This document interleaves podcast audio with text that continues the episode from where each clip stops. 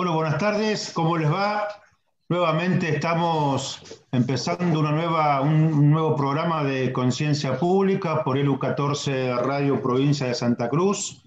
Quienes habla Alejandro Garzón, me acompaña como siempre Pedro Silva y hemos sumado a un compañero, un amigo que es trabajador del Estado, que trabaja en Canal 9, también es un comunicador, Ignacio Cáceres, que nos va a acompañar durante toda la jornada de hoy en un día muy importante para nosotros como comunicadores, como eh, ciudadanos de este bendito país, porque hoy vamos a tener un programa especial sobre las elecciones del domingo 18 de octubre en la República de Bolivia, después del golpe de Estado al compañero presidente Evo Morales, donde obviamente todos tenemos conocimiento de lo que ha pasado en ese país de represiones, de golpe de Estado, levantamiento de la policía, de una parte del ejército y la renuncia lamentable de, eh, lamentablemente, de Evo Morales y su vicepresidente García Linera.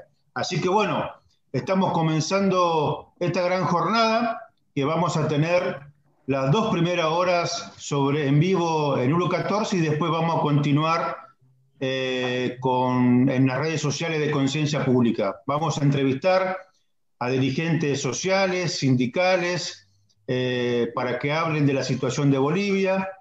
Vamos a hablar con candidatos a diputados y a senadores del partido político Evo Morales, del MAS, y, eh, bueno, y compañeros bolivianos tanto de Santa Cruz como de Tierra del Fuego. Así que Pedro, Ignacio, bienvenido a Conciencia Pública. ¿Cómo andan? ¿Cómo les va? Hola, ¿cómo les va? Un saludo a toda la audiencia, bueno, a, los operadores, a la producción de este programa. Volvemos después de dos fines de semana.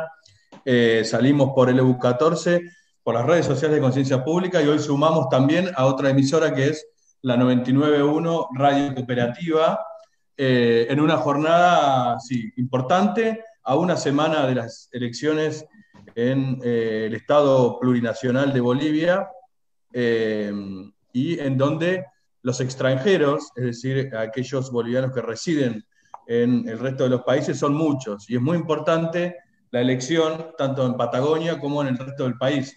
Por eso nos interesaba eh, dar un poco la voz de lo que está pasando en los comicios en Patagonia, en Santa Cruz, en Tierra del Fuego, eh, hubo algunas complicaciones, hay que decirlo, respecto a la articulación y, la logística para, para, que los bolivianos puedan votar. Recordemos que van tres elecciones suspendidas desde que, asume eh, la actual presidenta de facto, que es eh, Janina Áñez.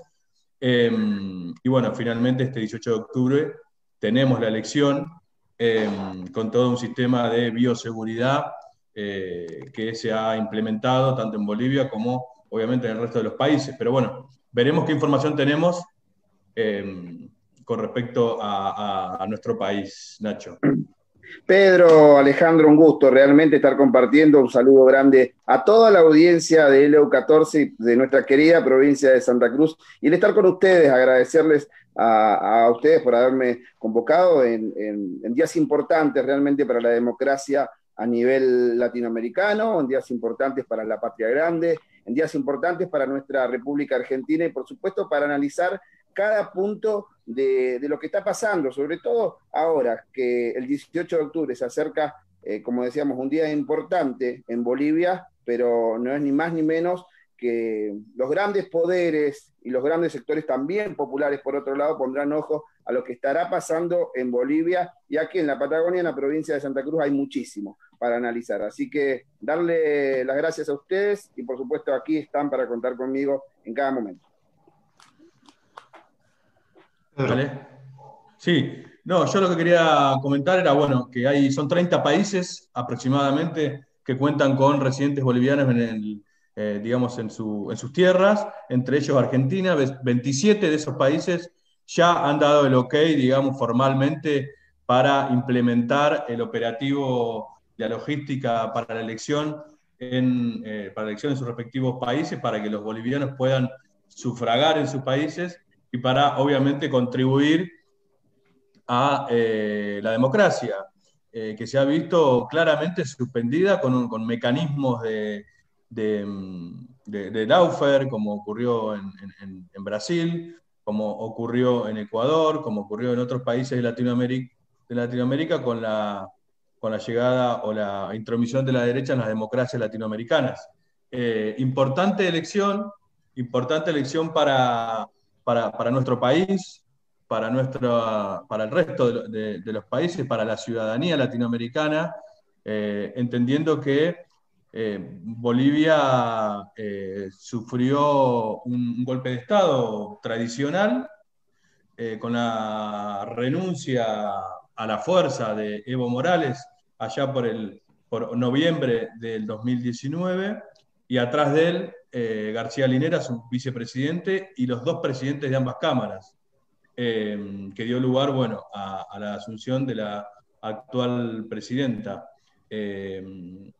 Eh, la contribución eh, de esto, obviamente, y como en algún momento lo dijo el propio Evo Morales, incluso en el último conversatorio que tuvo con ciudadanos bolivianos en la Patagonia, aduciendo que los dueños de las empresas fabricantes de autos de Estados Unidos eran quienes habían facilitado su destitución.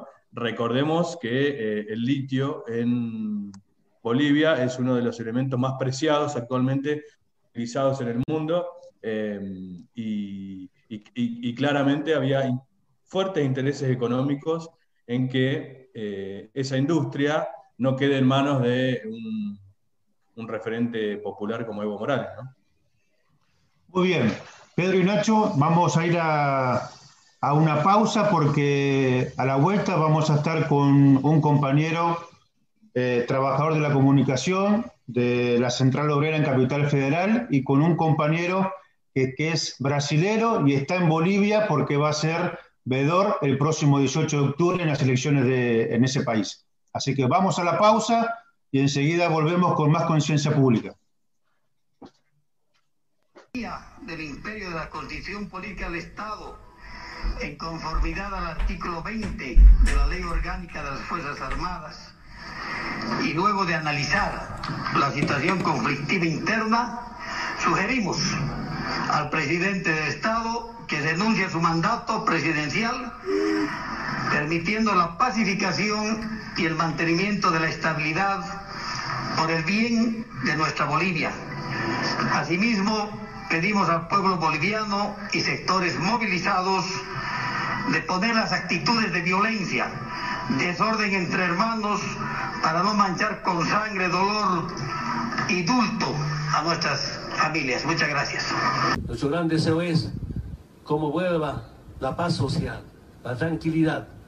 Me he pedido, con mucho respeto a todo el boliviano y que también al mundo entero, que sepan cómo grupos oligárquicos conspiran contra la democracia. Es histórico, es inédito, conocemos nuestra historia. Sin embargo, tengo la obligación de buscar esta paz.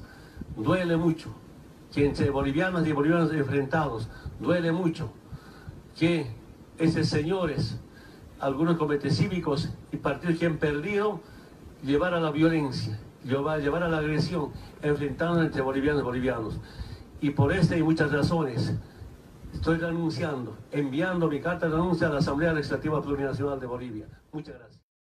Del imperio de la Constitución Política del Estado, en conformidad al artículo 20 de la Ley Orgánica de las Fuerzas Armadas, y luego de analizar la situación conflictiva interna, sugerimos al presidente del Estado que denuncie su mandato presidencial permitiendo la pacificación y el mantenimiento de la estabilidad por el bien de nuestra Bolivia. Asimismo, pedimos al pueblo boliviano y sectores movilizados de poner las actitudes de violencia, desorden entre hermanos, para no manchar con sangre, dolor y dulto a nuestras familias. Muchas gracias. Nuestro gran deseo es cómo vuelva la paz social, la tranquilidad me he pedido, con mucho respeto a todo el boliviano y que también al mundo entero, que sepan cómo grupos oligárquicos conspiran contra la democracia. es histórico, es inédito, conocemos nuestra historia. Sin embargo, tengo la obligación de buscar esta paz. Duele mucho que entre bolivianos y bolivianos enfrentados, duele mucho que esos señores, algunos comités cívicos y partidos que han perdido, llevar a la violencia, llevar a la agresión, enfrentando entre bolivianos y bolivianos. Y por esta y muchas razones, estoy renunciando, enviando mi carta de renuncia a la Asamblea Legislativa Plurinacional de Bolivia. Muchas gracias. Todo el día, yo sé que ha sido para ustedes también una jornada larga, hermanos, pero por mí los tenemos aquí, hermanos. Gracias por venir a Irupana. Irupana les desea todo lo mejor. Estamos aquí con los brazos abiertos para pedirles a ustedes que haya sido un gran recibimiento, hermanos. Voy a pedirles a todos los hermanos que este 18 de octubre, hermanos, todos los yugas vamos a garantizar el voto a nuestro hermano Lucho David. Flavianos, esas banderas todavía ahí, el proceso de cambio. Gracias, hermanos. Yo no quiero cansarles más, yo sé que quieren escuchar a nuestro candidato. Entonces, un fuerte voto de pasos para todos nosotros, hermanos. Gracias, hermanos. Bien, continuando con el programa, a continuación tenemos palabra de circunstancia por el Ejecutivo de COFECAI, señor Rolando Calceno. Fuertes los aplausos para el hermano Rolando.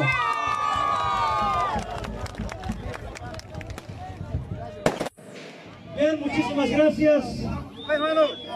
Hermanos y hermanas, ¡que viva Bolivia! ¡Que viva Irupana! ¡Que viva las yungas de la paz! Vivo, vivo. Hermano, futuro presidente del Estado Plurinacional, hermanos candidatos de la C17, hermano ejecutivo de la Federación Irupana, hermano diputado Franklin Flores, hermana segundina de las Bartolinas de la Nacional. Y otras autoridades que estén presentes acá. Hermanos y hermanas, hoy por hoy estamos presentes acá conociendo y demostrando los yungas de la paz va a garantizar el voto, hermano Lucho, futuro presidente.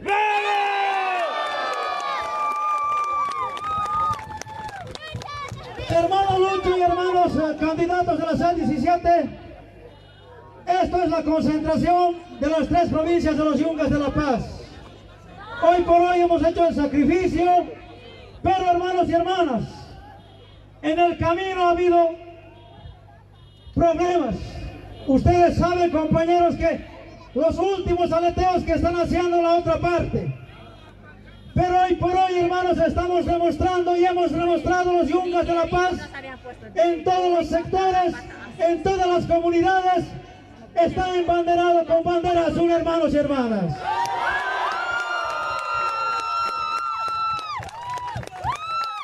He convencido, hermanos y hermanas, como dirigentes de COFECAI, juntamente con mi directorio, el año pasado hemos hemos estado con 67%.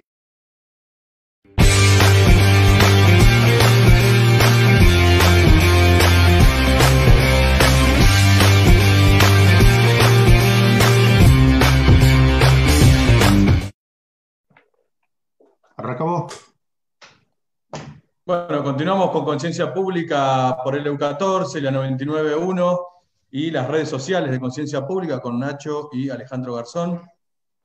También, perdón, vamos a hacer un, saludo a toda la, a toda la logística, a toda la logística. Le pido a, Nahuel y a Juan que bajen el volumen, ahí está, eh, a toda la logística de esta mega producción para realizar este, este programa. Y bueno, ya estamos con uno de nuestros invitados, Ale.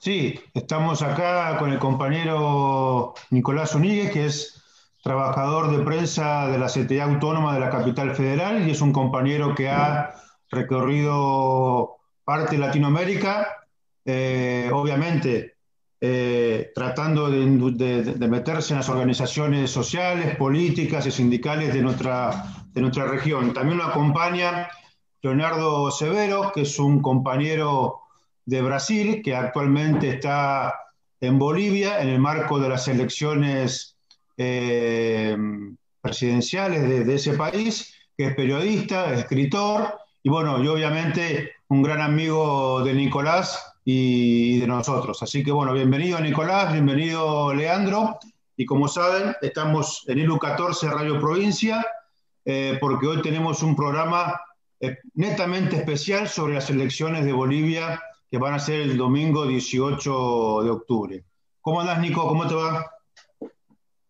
¿Cómo estás, Alejandro? Bien, bien, acá esperando ya en la recta final, la, 18 de octubre ya son las elecciones de Bolivia. Eh, tenemos que pensar que pasó casi prácticamente un año eh, desde que se esperaban las elecciones, eh, después del golpe que se produjo desde los sectores más radicalizados de la derecha en Bolivia. el gobierno de, interino de, de Yáñez este, tenía 90 días y ya pasó casi un año, y en el medio pasaron, valga la redundancia, pasaron cosas. Pasaron cosas de violación de derechos humanos, pasaron, eh, hubo muertes, matanzas, eh, violación de los derechos humanos, este, un intento sistemático de intentar implementar nuevamente el sistema neoliberal en Bolivia y de un posicionamiento de los sectores más radicalizados de la derecha, ¿no?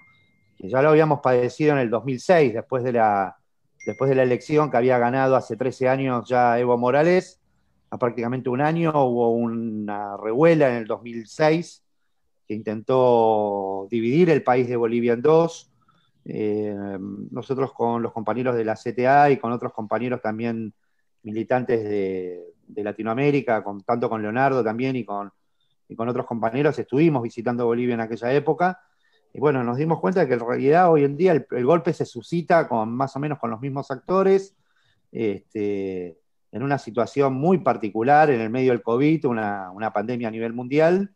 Así que bueno, estamos esperando que este, que este proceso electoral se produzca dentro de los parámetros de la democracia, dentro de lo que se fue dando y permitiendo, digamos. Si llegamos a un proceso electoral el 18 de octubre, realmente es un esfuerzo y es por la lucha del pueblo y de la clase trabajadora y de los campesinos de Bolivia, no porque sea una cuestión democrática del gobierno interino del gobierno de Yáñez, ¿no?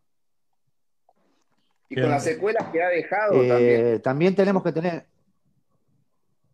Sí, sí, totalmente. Digamos, unas secuelas que, digamos, a ver, digo, el gobierno de Yáñez este, ha sacado hasta un decreto un día antes de la muerte, antes de la matanza de Sacaba y Sencata, eh, permitiendo a las Fuerzas Armadas y a la policía de hacer reprimir sin tener ningún tipo de sanción legal, digamos, y eso permitió la matanza prácticamente de 50 campesinos en una manifestación en donde los campesinos lo que estaban pidiendo es el pedido de elecciones, ¿no? Eh, también esto se da dentro de un contexto en donde es extraño también, porque el, país de Bolivia con el gobierno de Evo fueron 13 años de crecimiento continuo, eh, fue un gobierno que, creció de, 9 mil millones de dólares a 40 mil millones de dólares en, reservas, eh, se triplicó el Producto Bruto Interno, aumentó el salario real, las reservas crecieron, la inflación dejó de ser un problema para, Bolivia. Eh, la pobreza extrema cayó de un 38% que tenía a un 15% y, ha incrementado el índice de vida en un 10% dentro de la población de Bolivia. Pero bueno, la derecha también actúa, juega y, tiene sus factores en donde hacen los, mismos factores que por ahí se juegan acá en la Argentina, cuando vemos este, en realidad la derecha reaccionaria en donde todo lo que haga un gobierno progresista siempre van a estar en contra, ¿no es cierto? Eh, así que, eh, bueno, ahí estamos esperando a Leonardo también que pueda entrar, que está en Sacaba, que estuvo en, está en Cochabamba. Ahí está Leonardo, ahí está Leonardo también. Eh, Leonardo, es un, sí. Leonardo es un compañero de Brasil, con lo cual viene militando con nosotros. Él estuvo trabajando mucho tiempo en la Q de Brasil, es un referente, es un escritor. Eh, es un compañero de militancia nuestro. Bueno, que hemos planificado este viaje, no he podido viajar por una cuestión de, agenda y, de pasajes, pero bueno, lo tenemos gracias a, por suerte lo tenemos a Leonardo ahí en, Brasil, en, Bolivia, digo. Lo saludamos a, Leonardo. creo que se, te silenció el micrófono, creo, Nicolás. Saludamos mientras a Leonardo desde, desde, Bolivia. Bien. Eh, estoy. Bueno, no sé, Leonardo, contanos un poco que estás en la zona de Cochabamba, contanos un poco qué es lo que está pasando actualmente, porque en realidad lo, que, lo, que, tenemos, lo que tenemos hoy en día es un cerco mediático que en realidad no nos permite saber exactamente qué es lo que está pasando en Bolivia. Bueno, este, para eso eh, te tenemos a vos. Contanos un poco qué es lo que está pasando, Leonardo. Bueno, acá empezamos el día de jueves, llegamos el miércoles por la noche de São Paulo, llegamos con una agenda inmensa y empezamos con una charla de prensa, una rueda de prensa con Leonardo Loza, que es un líder cocalero que fue víctima eh, en esos años de un terrible fake news. Dijeron que él tenía un Lamborghini, que era propietario de automóviles de último modelo y todo fue desmentido porque todo pertenecía a un gran empresario de Cochabamba.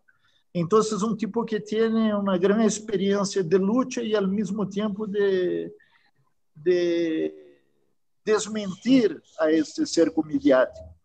Y en la rueda de prensa, todos los medios que pertenecen a los mismos señores de la oligarquía cochabambina o cruceña o con vínculos con las transnacionales, hacían las mismas preguntas que harían en Brasil o en Argentina contra los candidatos populares, siempre intentando hablar de escándalos sexuales o de plata o de corrupción, cosas que siempre nunca han conseguido comprobar, pero en las vísperas de las elecciones siempre utilizan para manipular, ¿no? Eh, decimos en portugués pinzar, o sea, pegar pequeñas cositas para hacer grandes eh, bullas. Bueno, entonces Leonardo Loza se hizo muy bien, hizo, es el primeiro candidato ao Senado, temos também candidato ao Senado eh, Andrônico e a ex-alcaldesa de Vinto, eh, Patricia Arce, quien habló con nosotros por la tarde de jueves. Patricia Arce tuvo una conduta ejemplar del punto de vista del enfrentamiento a las hordas fascistas, a las milicias, cuando fue puesta en la calle, amenazada, hicieron caminar, la torturaron, caminar descalzo. Y, y, bueno. Fue la, compañera, fue, la, fue la compañera que le cortaron el pelo en la calle. Sí. Y que la, llenaron de pintura y que la obligaron a renunciar, ¿no? Sí, pero no, no ha renunciado, se mantuvo firme y bueno, y fui a una reunión de campaña que tenía unas 150 personas, donde he entrevistado a una señora de 92 anos de las Bartolinas, que justificava sua presença ali, recordando que quando não tinham al MAS en el poder, quando não tinham a Evo, las indígenas e los trabajadores indígenas tinham de caminhar um dia, um dia e meio para trazer seus produtos, su maíz, sus cereales, e depois de venderlos tenían de caminar otro día, otro día y medio. Y que ahora con los caminos se hacen en una hora, dos horas. O sea, el mucho que se hizo con poco, el invertimiento que se hizo con la industrialización, con la nacionalización, con la perspectiva de poner valor agregado a los productos. Y como hoy tenemos um país distinto, na Bolívia distinta. Essa era uma consciência, essa é uma consciência de uma senhora de 92 anos. Ou seja, há setores da sociedade onde têm muito mais eh, compreensão, têm muito mais amor, têm muito mais vínculo al proceso de cambio, al proceso de vivir bien, y por eso, me, y por eso mismo, en esos días, a las puertas de las elecciones, están muy firmes con el proceso trabajando. También tuvimos una reunión con un ativista de derechos humanos que se llama Porfirio Coche, con Dolores Arce, que foi uma companheira que ha trabalhado com as rádios comunitárias e indígenas acá, e também com Severina, de uma companheira de las Bartolinas Cisas. E todos La- la- ellos... Perdón.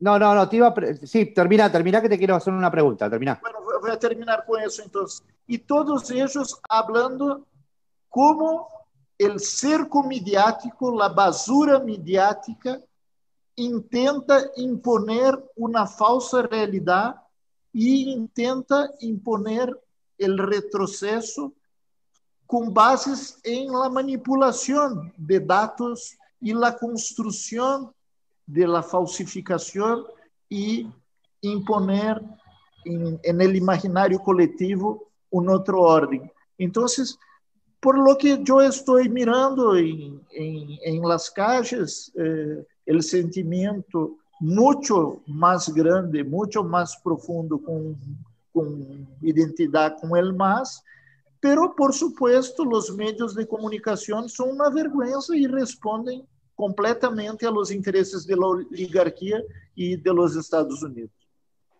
No, eh, te iba a preguntar, Leonardo, frente a todo el año que estuvimos, que estuvo el gobierno interino, el gobierno de facto interino en Bolivia, eh, sabemos de que hubo violación constante y sistemática de persecución tanto a los líderes del MAS como eh, líderes campesinos, que hay una judicialización, una sistematización de la judicialización y que además hubo una militarización y una represión atroz que recuerda, digamos, los peores momentos de la década del 60 y la década del 70 en Latinoamérica, con el golpe interino en Bolivia. ¿Cuál es la situación actualmente y cómo se va a llegar a las urnas para el proceso electoral, Leonardo? ¿Cómo lo ves vos ahí en estos dos días que estuviste, que estabas ahí? Hoy por la mañana estuve en Sacaba para, para oír la gente, ¿no? Eh, infelizmente no, no pude estar en el viernes, que es cuando hay ma mayor concentración, porque necesitaba escribir um pouco de lo que he mirado para Brasília. Então, me fui escrevendo ayer de manhã temprano hasta la, la madrugada. Hasta... Então, não salí. Hoje, hoje fui a Sacaba e, e muita gente falando de, de como foi a persecução atroz e, e criminal com os helicópteros, com con los aviones, después con los muertos, los heridos en los hospitales, el miedo de, de hablar la realidad, ¿no? Porque hasta hoy no se saben, los números oficiales son nueve o diez muertos en Sacaba, pero son muchos más. Eh, y hay, todos sienten que hay riesgo de, de, de hablar, hay miedo, ¿no? Entonces, yo pienso que en las encuestas que nos que ponen al más con unos 7% sobre, sobre mesa, mismo las encuestas de ellos, que son vinculadas a, a los Estados Unidos a, o a los medios eh, de, de los grandes empresarios, creo que mucha gente se pone más eh, de resguardo, por así decir, por, porque hay aún, por supuesto, un clima de terror, un clima de temor. No nos olvidemos que há algunos días se hizo la denuncia de que hay la perspectiva de que pongan eh, artefactos explosivos en, en los hoteles y, y que críen un clima, um clima de, de falsos positivos, não? com muertos. Então, por supuesto que isso eh, refleja em... Eu não tenho nenhum compa de Brasil em, em Cochabamba em esse momento, é muito difícil que, que se veja eh, reporteros ou, foto, ou, ou fotógrafos o camarógrafos. No, hay prensa prácticamente. Porque hay, hay, en verdad, ese clima de persecución en la sociedad en contra de los militantes del MAS, en contra de los dirigentes del MAS y de los movimientos sociales, y aún más eh, persecución y clima de terror en contra de los candidatos. Y eso Ajá. es claro. Y eso es eh, clave también. Para, para, para, que... para, para los oyentes le quiero, eh, queremos hacer una, porque por ahí nosotros con Leonardo estamos como dando por hecho que en, Senca, en Sacaba y en Sencata eh, se produjeron una, una, matanza, en realidad fue una protesta de campesinos eh, y entre los dos lugares hubo más de 50 muertos. A tal punto fue la persecución que hubo con los campesinos que los militares fueron a los hospitales a buscar a los heridos para llevárselos detenidos. Eh, y hay un registro eh, en los hospitales públicos de tantos heridos de bala como heridos, digamos, a partir de la represión, pero que fue también eh, escondido esos datos, porque los heridos que estaban llegando al hospital cuando se enteraban que estaba el ejército, se fueron del hospital, en realidad, ni siquiera, se pudieron hacer, ni siquiera pudieron ser atendidos en el hospital. Eh, fue un, es un clima total de represión y de caos, eh, al mejor estilo de la década del 70 y 70, en donde en realidad el Estado de Derecho no existe en Bolivia, eh, en donde la prensa internacional tuvo que salir prácticamente por la ventana cuando fue el proceso electoral y postelectoral. hubo misiones de derechos humanos de organizaciones como la OEA y, y no me acuerdo qué otras organizaciones más internacionales de derechos humanos que bueno, que los, eh, los resultados eh, frente a las entrevistas que hicieron en Sacaba, en Secata o en las distintas regiones fueron de, de, eh, lapidarias, ¿no? O sea, digo, hay un pedido pura y exclusivamente de, de, buscar a los responsables de lo que fue la masacre de Sencaba y Sencata. Bueno, ahí está Leonardo, que es lo que está hablando en este momento, ¿no? ¿Y cómo?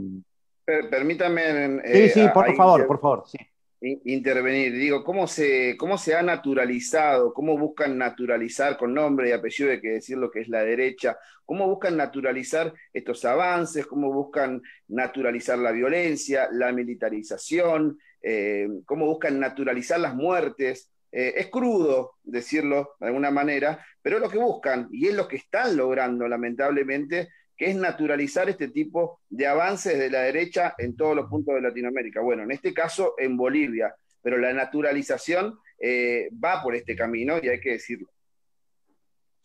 Sí, además creo... Sí, Leonardo, sí, sí, adelante. Mire, lo que yo siento, eh, bueno, ¿qué puedo decir? Yo soy blanco, y, entonces nunca he sentido con, con fuerza, por supuesto, el racismo en las calles de Brasil, pero hay fuerte y de forma vergonzosa. Acá lo primero que hicieron la, la oligarquía fue adentrar con la Biblia en una mano, como que eh, desrespeitando a pluralidade do Estado e, e foi queimando a huipala, não? o manto sagrado, o símbolo de luta.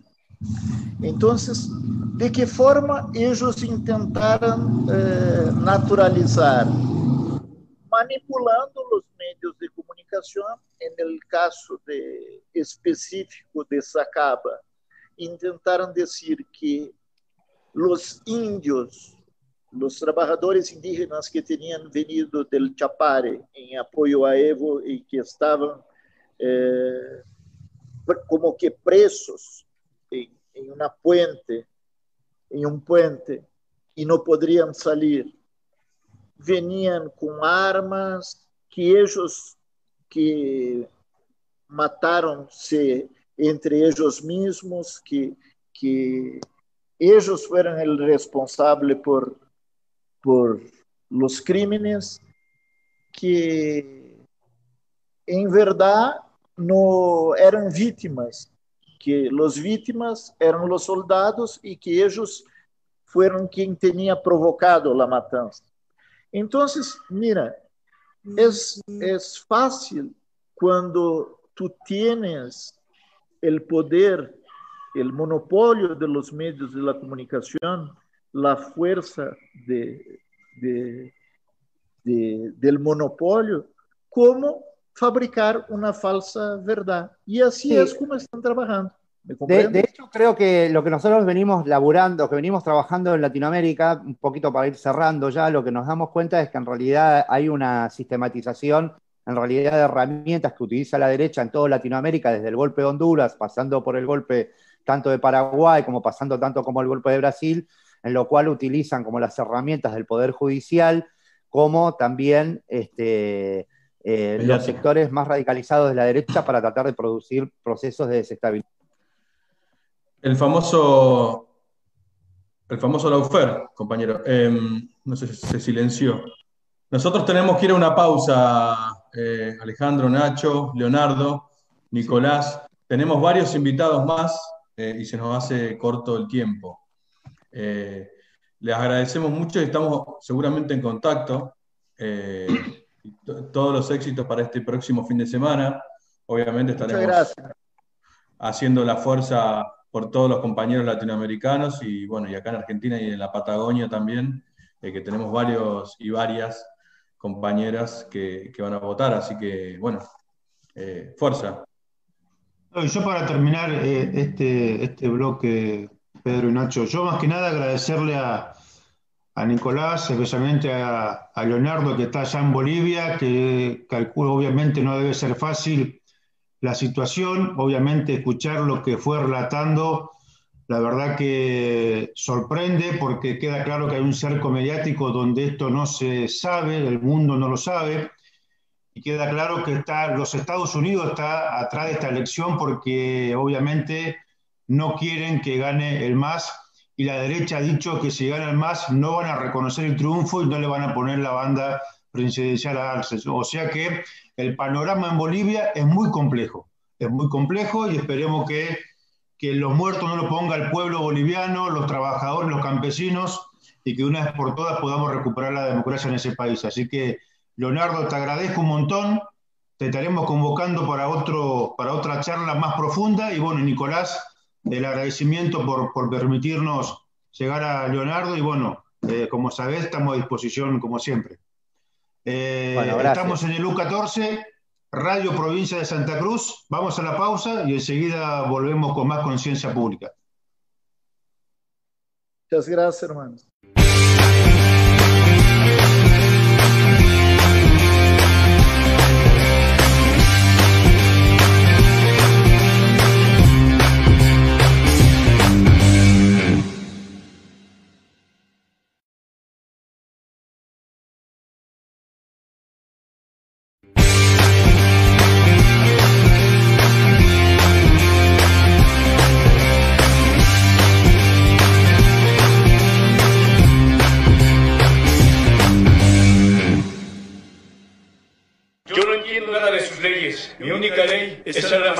Masúa, Amayuya y Amaqueya. Mi único pecado ha sido luchar por la libertad de mi pueblo. Y si por eso tengo que morir, lo haré. Pero volveré y seré millones. Gilatanaka, Cuyacanaka, Gilirir Pirauquinaca, Tatamalcunaka, Mamatayanaka, Calcopatak Marawa, Halawaija. Kallqopatak marawa hanhaqhama haqawayapqistu kukaluntat haqinaka Taqpachani sartasip suma Sumape qempi Qhana Llam Ch'oqi chuymampi Ch'aymashtas haphañani Wawanakas Yanaptasip hañani Mahach'amarka sayt'ayañataki Hallalla qunasuyumarka Hallalla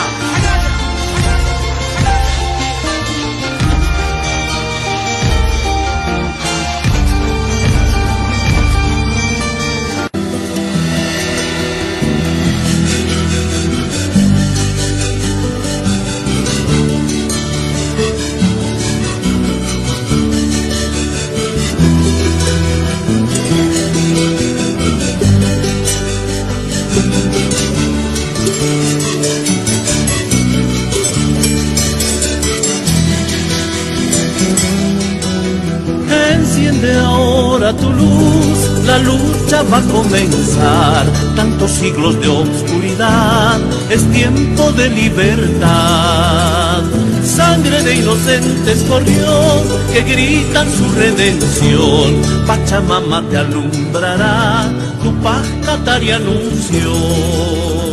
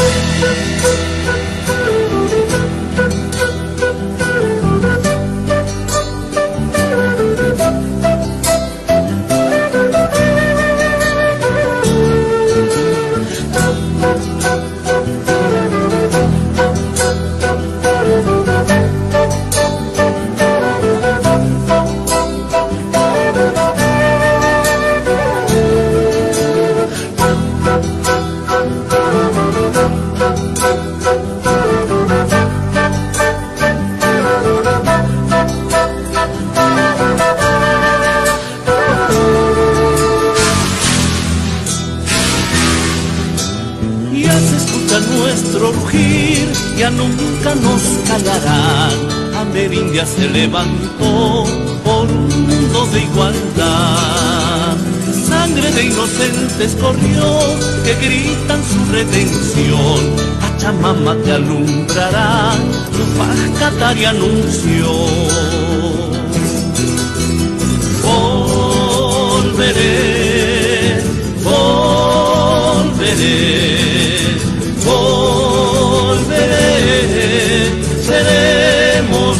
millones.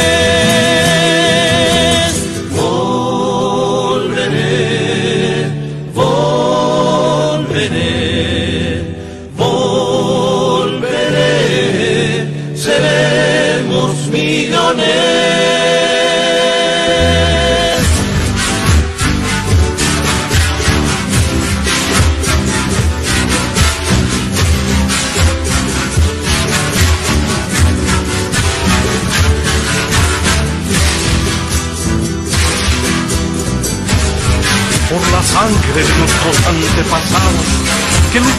Lucho, presidente. Guaranca, guaranca, hispana, comando para hispana, cabaraquiñar y toque Brasil, Chivampi. Eso es, fuerte los aplausos, hermanos y hermanas. Hermanos, en tiempos del gran Albiayala, paraíso terrenal, en equilibrio con la madre tierra, en armonía con la naturaleza, en la colonia sometimiento, ultraje, robo y esclavitud. República, sinónimo de colonia, o en otras palabras, neocolonialismo. Estado plurinacional, conquista de los sectores sociales. Vamos a invitar al hermano Roberto Chavizo para que haga las palabras, hermanos y hermanas. En la representación de la Federación FAPCA, hermano Roberto.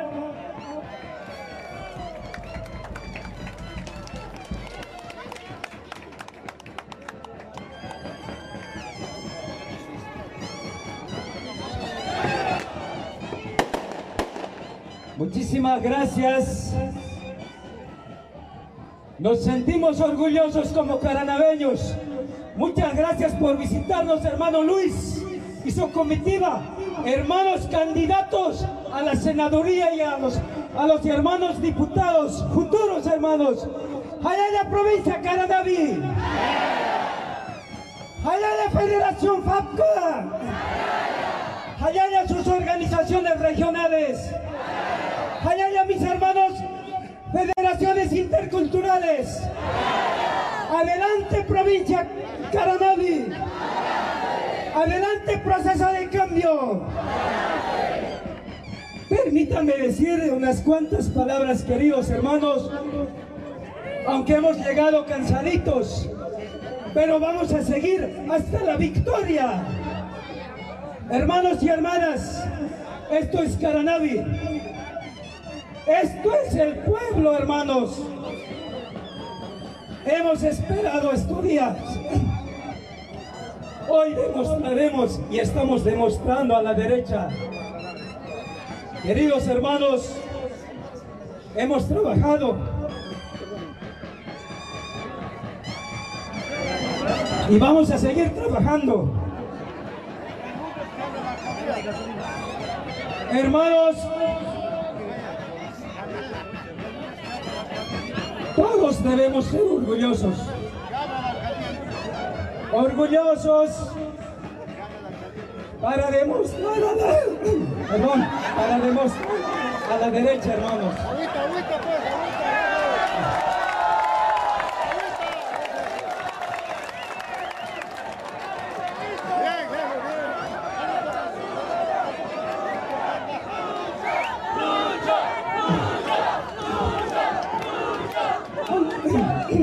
Aunque cansados, hermanos, hemos venido gritando. La fuerza pero no se va a acabar.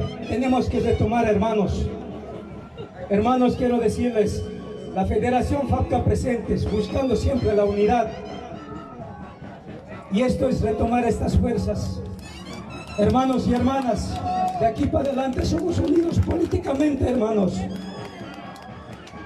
Para decir el 18 de octubre, para empezar a la, a la derecha, vamos a estar el 18 de octubre. ¡Va de fuerza, hermanos! ¡Allá, hermanos! ¡Allá, las organizaciones! ¡Que vivan nuestros candidatos a la presidencia, vicepresidencia y senado, diputado, hermano! Hay que garantizar la Asamblea de la Nación. Hoy demostramos al Departamento de la Paz, desde provincia Caranavi, que este es el pueblo, el pueblo unido. Y demostramos a Bolivia entera, a la nación y por qué no internacional, que acá el pueblo es unido, hermanos. Vamos a vencer, hermanos.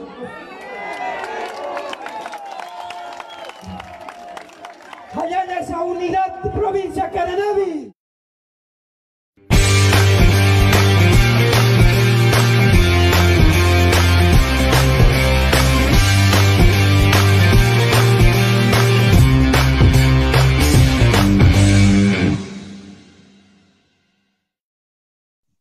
Cuatro minutos ya pasaron de las horas, de las 14 horas en toda la República Argentina por LU14 a través de Conciencia Pública en las redes sociales, llegando a todos los puntos de la provincia de Santa Cruz y del país. Realmente una tarde de mucha discusión, una tarde donde en este momento nos acompaña, tenemos el gusto de presentar al diputado provincial Martín Chávez. ¿Cómo estás, Martín? Un gusto de saludarlos, Ignacio, Alejandro, Pedro, y un saludo a, todo el EU14, a la radio que, une al pueblo de nuestra provincia y a este buen programa que es Conciencia Pública. Eh, Martín, bueno, eh, la elección, no sé si llegaste a escuchar a algunos de los analistas allá en, Bolivia, donde el cerco mediático está haciendo claramente eh, su, trabajo y muy bien hecho para, para que poco nos enteremos de lo que está ocurriendo en la elección. Bueno, que nos des una, visión desde Santa Cruz, Patagonia, muchos, muchos compañeros bolivianos y compañeras van a votar eh, este fin de semana. Bueno, que nos, que nos hagas tu, visión.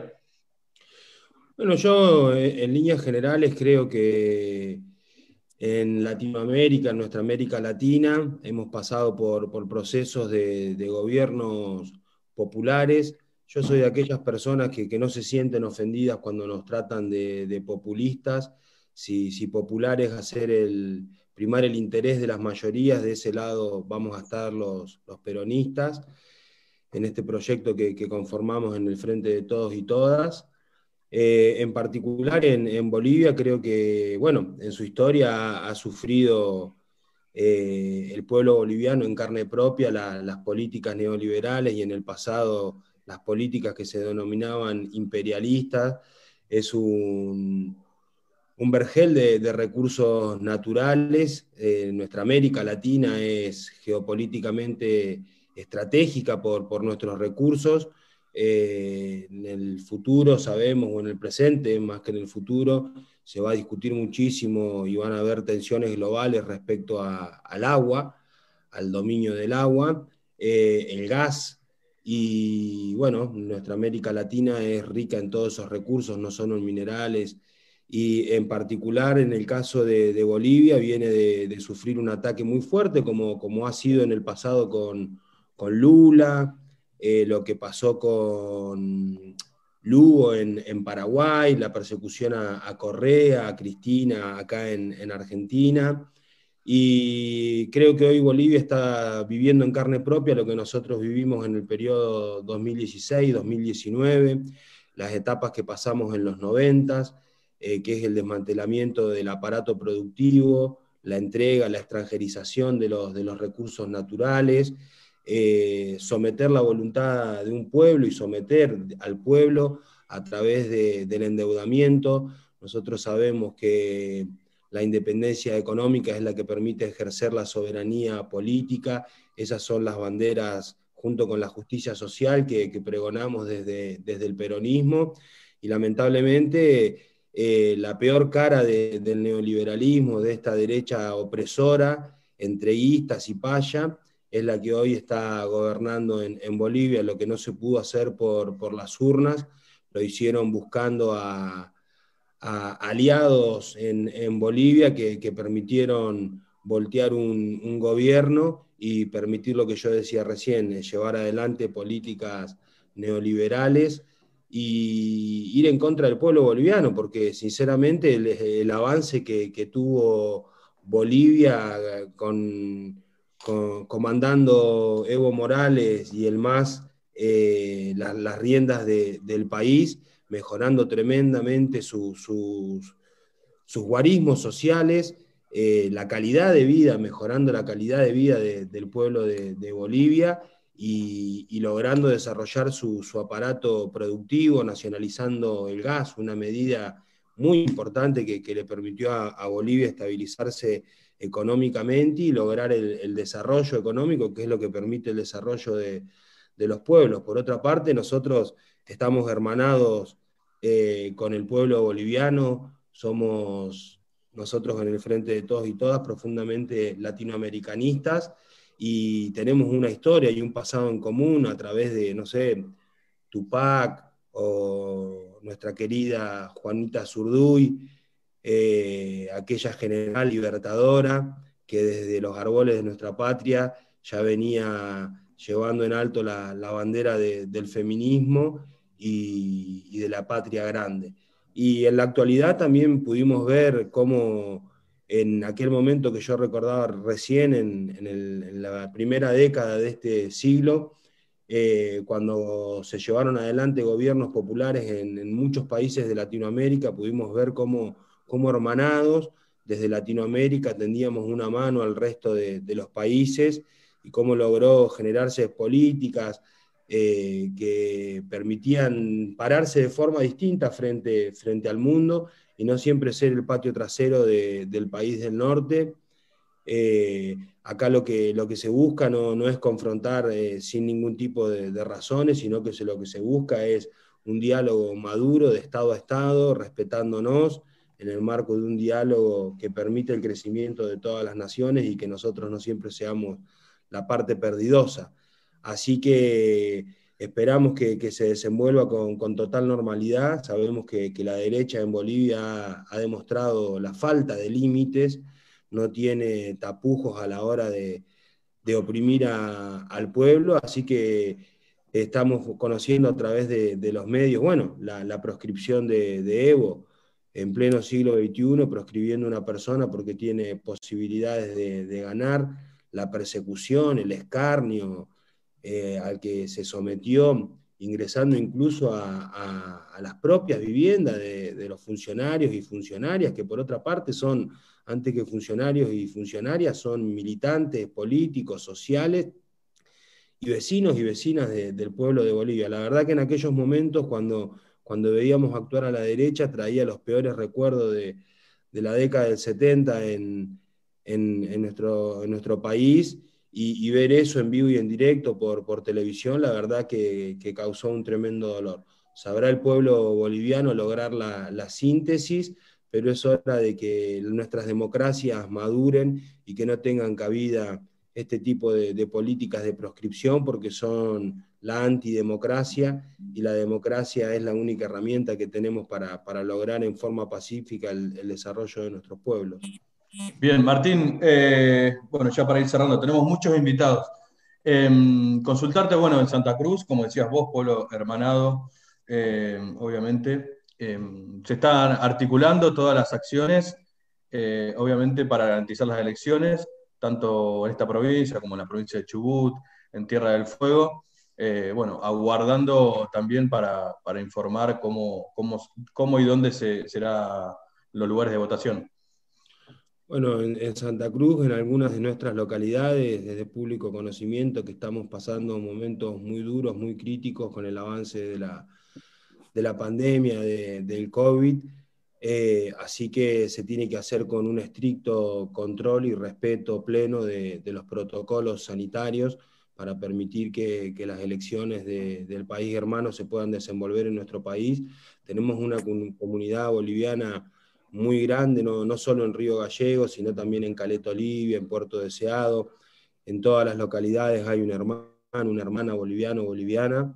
Y en este caso, como, como pueblos hermanos, eh, tenderemos una mano para que se pueda desenvolver el, el proceso electoral, como decía antes, con, con pleno respeto de, de, los protocolos sanitarios.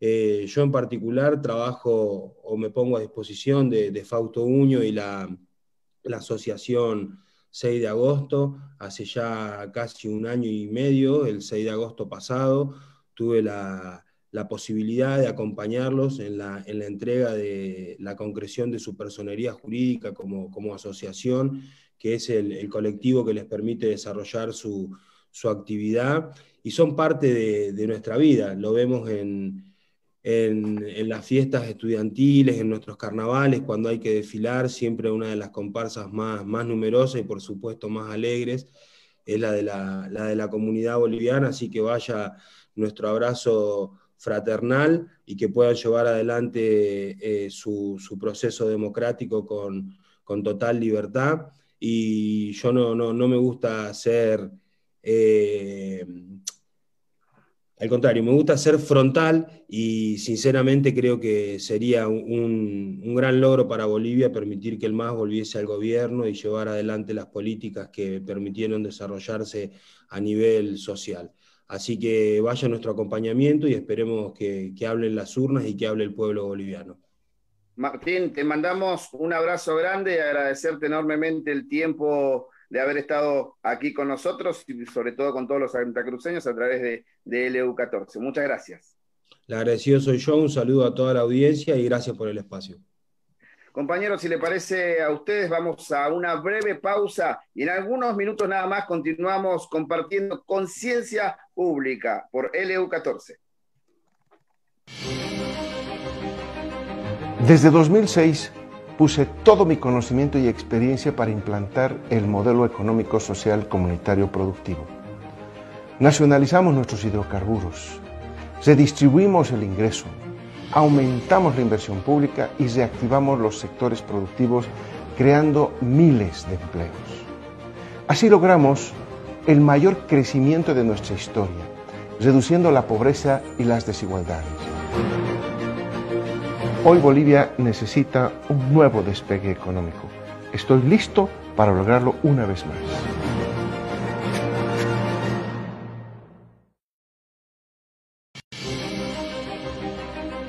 Desde 2006 puse todo mi conocimiento y experiencia para implantar el modelo económico social comunitario productivo. Nacionalizamos nuestros hidrocarburos, redistribuimos el ingreso, aumentamos la inversión pública y reactivamos los sectores productivos creando miles de empleos.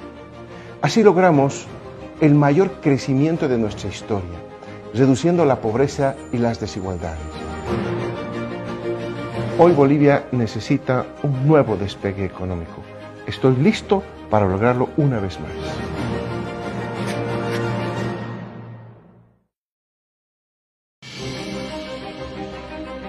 Desde 2006 puse todo mi conocimiento y experiencia para implantar el modelo económico social comunitario productivo. Nacionalizamos nuestros hidrocarburos, redistribuimos el ingreso, aumentamos la inversión pública y reactivamos los sectores productivos creando miles de empleos. Así logramos el mayor crecimiento de nuestra historia, reduciendo la pobreza y las desigualdades. Hoy Bolivia necesita un nuevo despegue económico. Estoy listo para lograrlo una vez más.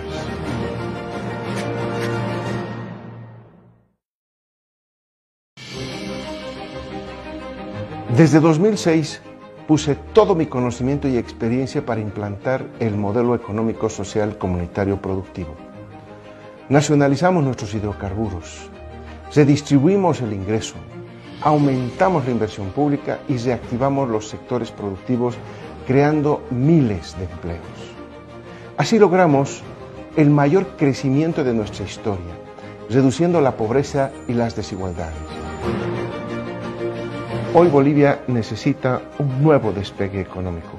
Estoy listo para lograrlo una vez más.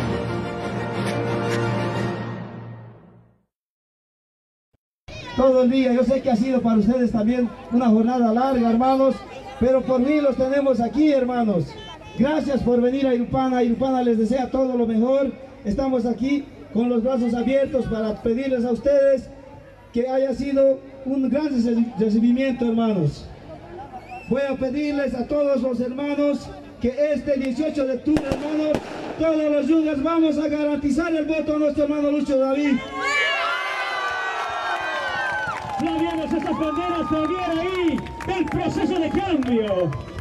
Gracias, hermanos. Yo no quiero cansarles más, yo sé que quieren escuchar a nuestro candidato. Entonces, un fuerte voto de aplausos para todos nosotros, hermanos. Gracias, hermanos. Bien, continuando con el programa, a continuación tenemos palabra de circunstancia por el Ejecutivo de COFECAI, señor Rolando Calceno. Fuertes los aplausos para el hermano Rolando.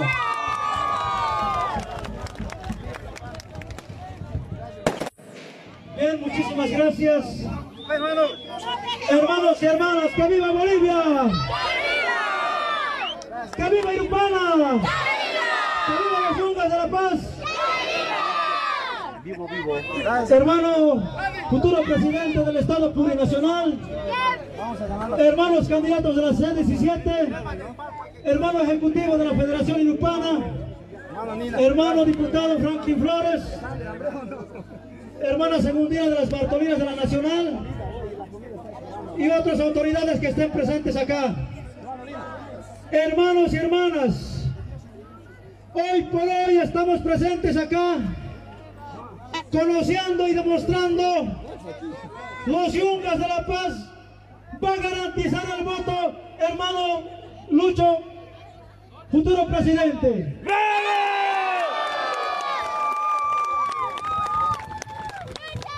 Hermano Lucho y hermanos eh, candidatos de la C17, esto es la concentración de las tres provincias de los yungas de la paz. Hoy por hoy hemos hecho el sacrificio pero hermanos y hermanas, en el camino ha habido problemas. Ustedes saben, compañeros, que los últimos aleteos que están haciendo la otra parte. Pero hoy por hoy, hermanos, estamos demostrando y hemos demostrado los yungas de la paz en todos los sectores, en todas las comunidades, están embanderados con bandera azul, hermanos y hermanas.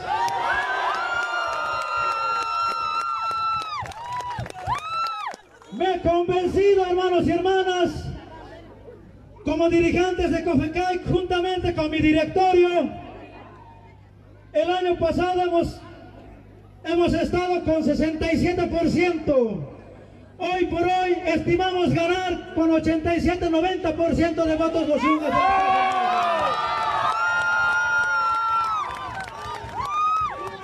¡Lucha! ¡Lucha! Hermanos y hermanas, ¡Lucha! ¡Lucha!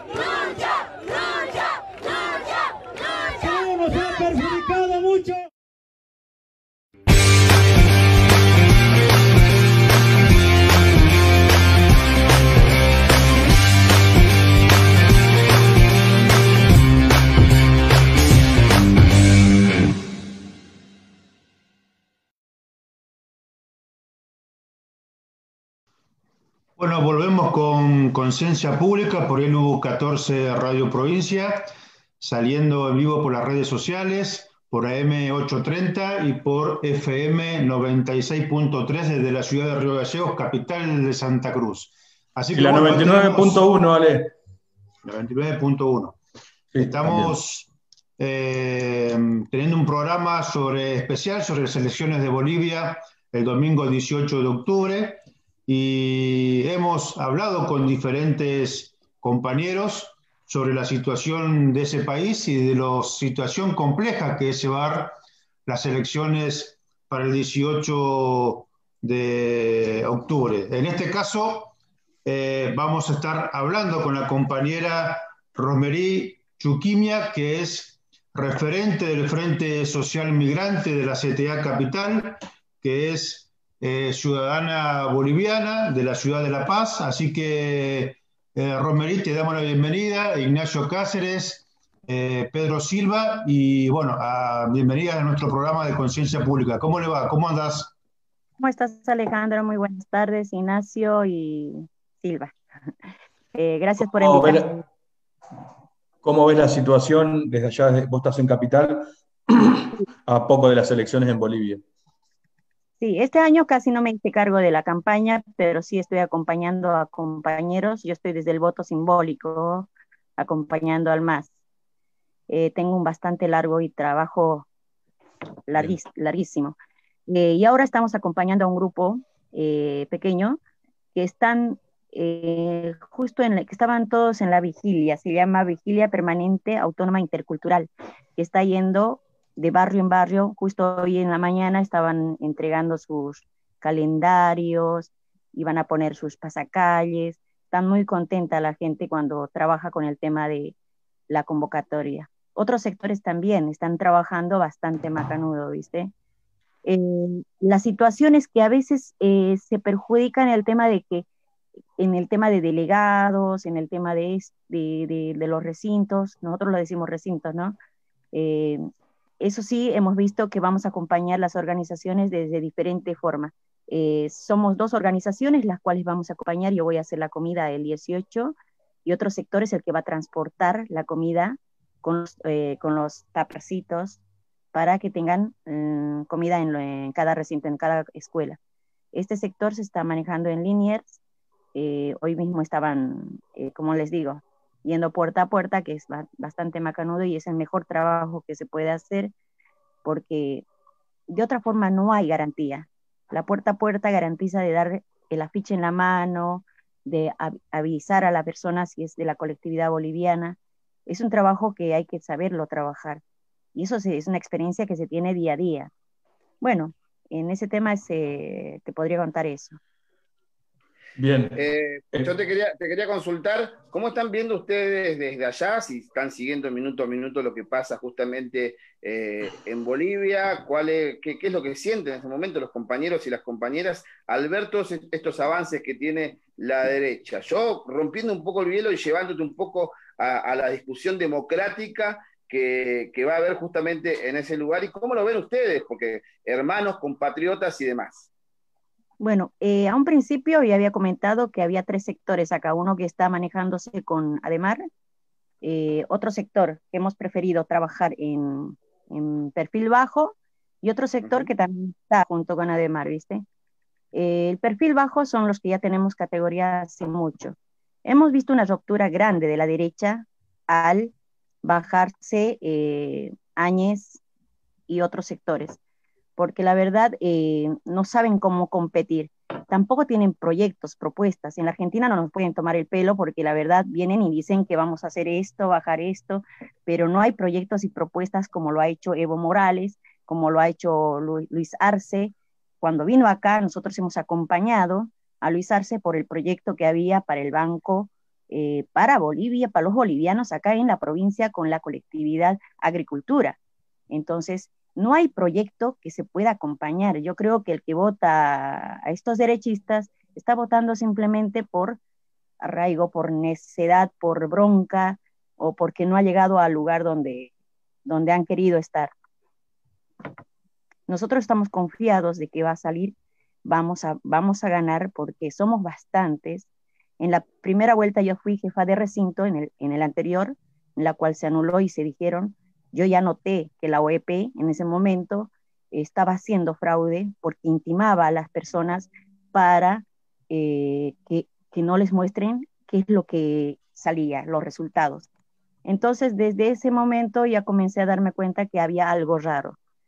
Y viendo cómo nosotros trabajamos en la Argentina, que es mucho más amplio y más claro las cosas, entonces comencé a denunciar la situación y por ahí pasó el tema del golpe de Estado. Y comenzamos con la CGT, el tema del documento, el tema de cómo vamos a acompañar a los compatriotas que vamos a estar en el tema de la colectividad, la movilización que se hizo para el día lunes, cual estaba también el compa compatriota, compatriota ahí. Hay varios compatriotas que estábamos, eh, fueron a otros a Crónica TV, no digo los nombres para no inmiscuir, ¿no? Pero ya ellos mismos estaban presentes trabajando eh, pecho a pecho. Lo más fuerte que nos pasó con la derecha es la detención de Ademar, porque era insulso, no tenían razón, y hoy por hoy nos perjudicó en lo único, en el tema de la derecha, es eh, cómo reclamar a Bolivia, porque todo lo están manejando ellos hoy. Y bueno, veamos que se respete, por, pero con la forma en cómo habla Áñez, nos da un poquito a pensar si van a respetar si ganamos nosotros. Claro, se están hablando, bueno, hay varios números, encuestas, algunas apócrifas, encuestas que por ahí, eh, dependiendo de dónde vienen, eh, depende de los números que, que largan, ¿no? Eh, pero bueno, todas dan ganadora a Arce, algunas por menos puntaje, que implicaría una segunda vuelta, y otras, bueno, por ahí ya con una victoria concreta. ¿Cómo lo ves vos? Eh, nosotros, por te digo, que somos la mayoría, hemos quedado en votar a Arce, porque no vamos a permitir que la derecha camine de esta forma. Tiene que abrir una democracia, sí, tiene que haber modelos nuevos que se trabajen en Bolivia, que haya más inclusión, proyectos de gente nueva que pueda manejarse en posterior, que no se cometa el mismo error de ahora, que muchos han criticado, y que haya más amplitud en la situación de Bolivia, porque también tenemos eh, el interés de viajar a Bolivia, de volver a nuestra patria. Yo tengo mi hijo mayor allá. Y bueno, eh, es una catástrofe que haya pasado esta situación, pero el gol, ¿qué se puede esperar de un derechista? Es traición. Entonces nosotros estamos esperando lo mismo, pero por eso te digo, no estamos dando toda la fuerza porque si llegamos, llega a querer pasar lo mismo, ahí vamos a salir todos. Porque... ¿Cuánto, significa, ¿Cuánto significa tener a Evo Morales cerca, Rosemary? Mucho. Hay un respeto bastante grande, bastante amplio. Antes Bolivia no era mirado, no era ni siquiera mencionado. Bolivia no era nada. Eh, era, hablábamos, hablaban del boliviano como un perfil muy bajo Hoy por hoy el boliviano puede levantar la cabeza, hoy el boliviano tiene derecho, hoy el boliviano puede caminar, tiene calles, rutas, tiene planes sociales, en el cual también hemos visto que trabajó mucho con el, con el, con, eh, el compañero que ha afinado, que es Kirchner, en sus momentos. Por digo, yo tengo el trabajo desde hace años. Eh, estado en las dos últimas elecciones, bueno, las votaciones que ha estado Evo, y la verdad, Evo Morales es respeto. Nosotros tenemos que ir a una pausa porque ya tenemos más invitados y más compañeros. Eh, compañera Rosemary, te agradecemos. Y bueno, si querés mandar un mensaje a, los, compañeros y compañeras patagónicos y especialmente a los bolivianos que residen en nuestra tierra, eh, adelante. Que son muchos, por cierto. ¿eh? Sí. Dale. Eh, bueno, el mensaje que les puedo dar a todos es que hoy tiene que ganar nuestro compañero Luis y, David eh, Catacora. Eh, el consejo más grande que les voy a dar del corazón, y comencemos a proyectar, armar nuevos proyectos, nuevos líderes, nuevos referentes que puedan pelear con, con dignidad nuestra patria. Bolivia debe crecer y debe volver otra vez como estaba no como antes, como estaba con Evo Morales. Te, agradecemos entonces, eh, Rosemary. Eh, nosotros vamos a una pequeña pausa y enseguida continuamos con este especial eh, de Bolivia. elecciones. Ok, lo sigo.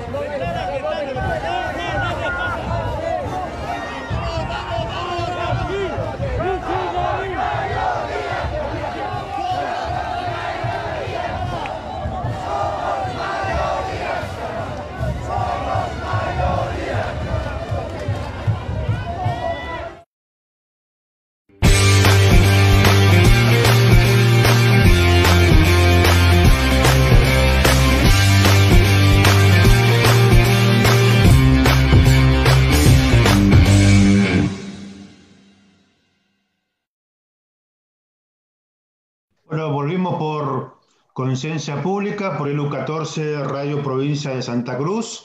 Y bueno, hoy tenemos un programa bastante intenso en este programa especial sobre las elecciones de Bolivia el domingo 18 de octubre. Y bueno, y ahora tenemos el placer de, de presentar eh, al intendente Gustavo, eh, ya me olvidé el nombre, Gustavo Kaki, Kaki, el famoso Kaki, porque uno lo conoce por Kaki, por Gustavo es, complejo, el intendente de Puerto Deseado. ¿Por qué hablamos con el intendente de Puerto Deseado? Porque en esa comunidad hay una importante eh, comunidad de compañeros y compañeras bolivianos y en esa localidad se va a votar el 18 de octubre.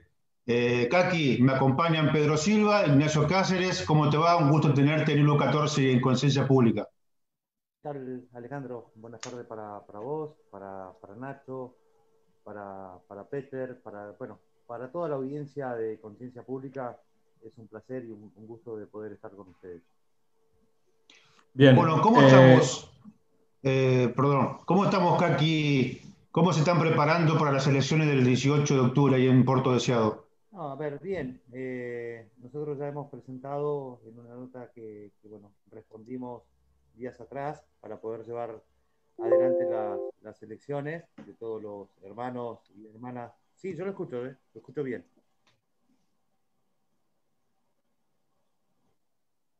A mí, yo escucho sí, se escucha. Sacar el volumen, Nahuel. Perdón, Gustavo, te escuchamos. Sí, bueno, como le decía, días atrás respondimos eh, el pedido que se me hizo de Canciller, Cancillería justamente para poder llevar adelante las elecciones de los hermanos y hermanas eh, bolivianas.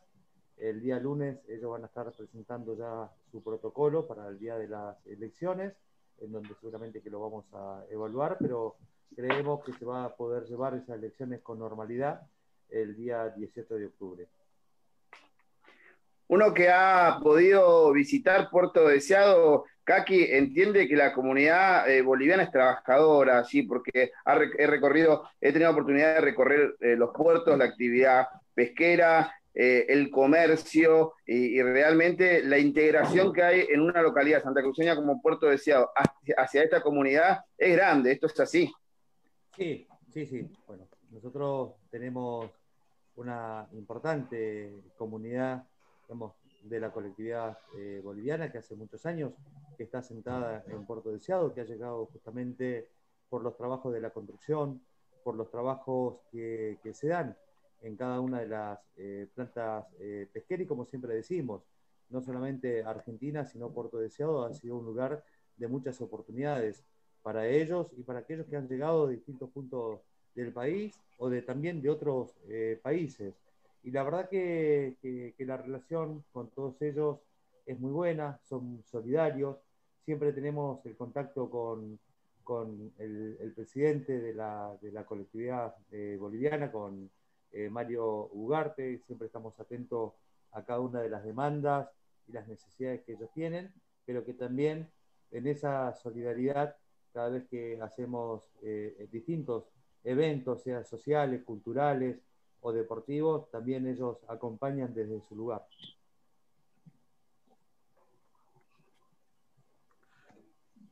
Bien, eh, Kaki, ¿cómo está la, eh, situación en este plano? Digo, eh, en cuanto a, sabemos que, como decía Ignacio, eh, el tema laboral, bueno, hay un índice de caída del empleo mm, importante, y, esto repercute también sobre, sobre, no, sobre toda la comunidad, digo, no, no solo sobre la comunidad boliviana. Bueno, el caso de la construcción, que cayó mucho durante el periodo de Mauricio Macri.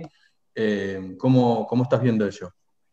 A ver, ha sido una situación muy compleja la que hemos pasado los, cuatro años eh, anteriores, pero eh, en estos momentos y en esta pandemia mundial que toca, que por supuesto que se siente afectada toda la, la, la sociedad en cuestiones, digamos, económicas.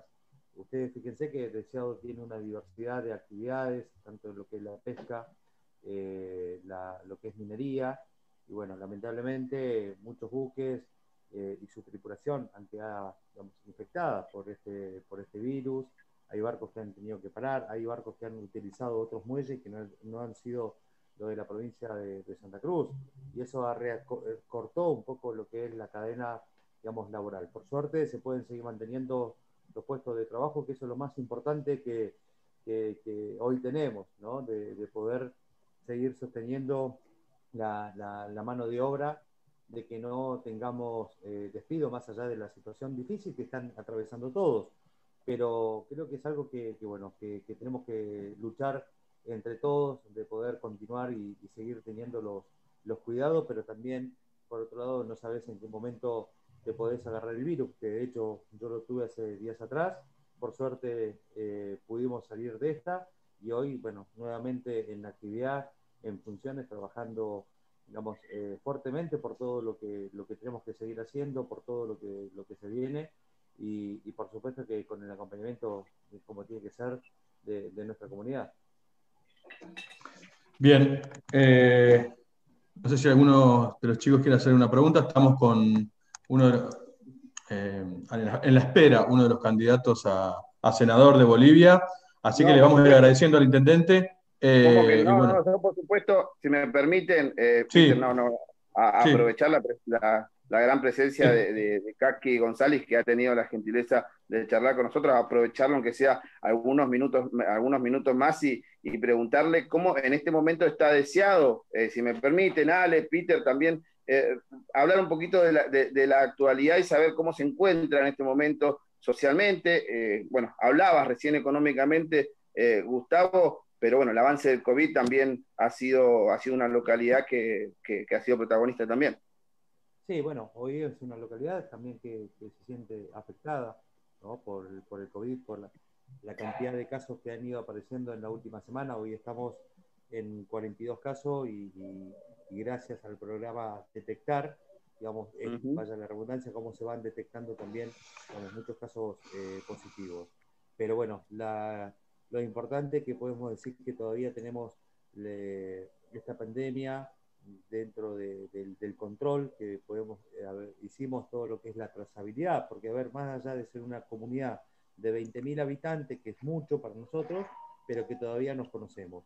Entonces, cuando te dan por, por sobrenombres, o menganito, fulanito, eh, eh, a ver, eh, por dar así, ¿no? Lucho, Luis, vos ya, ya sabés y ya automáticamente creo que todos tenemos el teléfono y lo estamos comunicando con, con ellos y con cada uno de la familia para que pueda cumplir el aislamiento y si tiene los síntomas que nos informe, que nos avise, justamente para poder abordar esa, esa situación. Al día de hoy tenemos más de 650 eh, aislados, pero podemos decir que dentro de un marco de control. Lo que no queremos es que esto se desborde, que colapse el sistema de, de salud, por eso es poder resguardar y poder atender eh, cada una de las demandas que tenemos.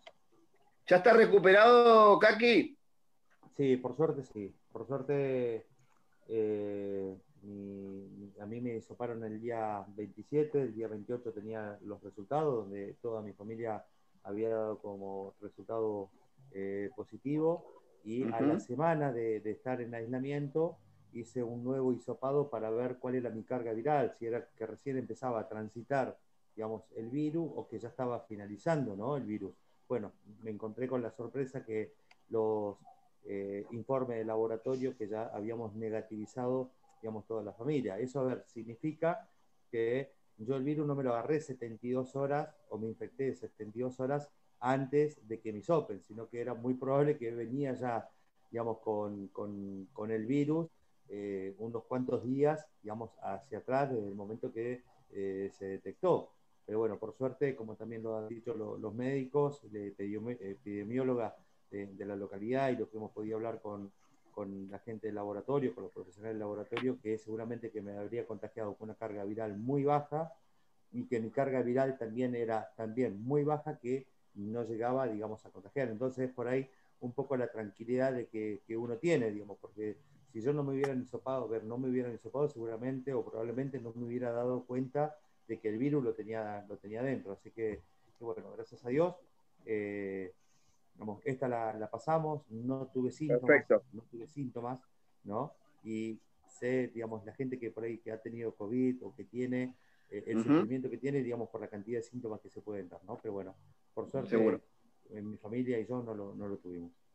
Eh, Kaki, te mandamos un abrazo grande, agradecerte enormemente la gentileza que has tenido hacia Conciencia Pública y toda la provincia de Santa Cruz. Y por supuesto, un abrazo a la comunidad boliviana del pueblo de Deseado y a todo el pueblo deseadense en el noreste de nuestra querida provincia de Santa Cruz. Un abrazo grande, Kaki. No, agradecerte a vos y bueno, mi saludo también para todos los hermanos bolivianos eh, y bolivianas que, que deben estar escuchando el programa. Ojalá que este 18 de, de octubre eh, vuelva la, la conducción, digamos, el partido el, el- el MAS, ¿no? de, de esa derecha golpista que vino, que bueno, que deje el gobierno que no le corresponde. Gracias. Un abrazo. Un abrazo. Muy bien. Vamos a la pausa y enseguida regresamos con más conciencia pública por ELU 14 Radio Provincia. Yo no entiendo nada de sus leyes. Mi única ley es a la Masúa, a Mayuya y a Maquella. Mi único pecado ha sido luchar por la libertad de mi pueblo. Y si por eso tengo que morir, lo haré. Pero volveré y seré millones. Hilatanaka, Cuyacanaka, Hilirir pirau kinaka. Tata mal kunaka. Mamat ayanaka. Kalko patak marawa halawaih. Kalko patak marawa han hak hama hakawaya pesto bukalun tak haknak. Tak pacani. Sarta si panyani. Suma pekempi. Kana. Yam. Chokichu imamki. Ay mas tak hapanyani. Wamanakas laiku. yanantasi panyani. Mahaca marka sait ayanya taki. Hayanya kunya suyo marka. Hayanya hayanya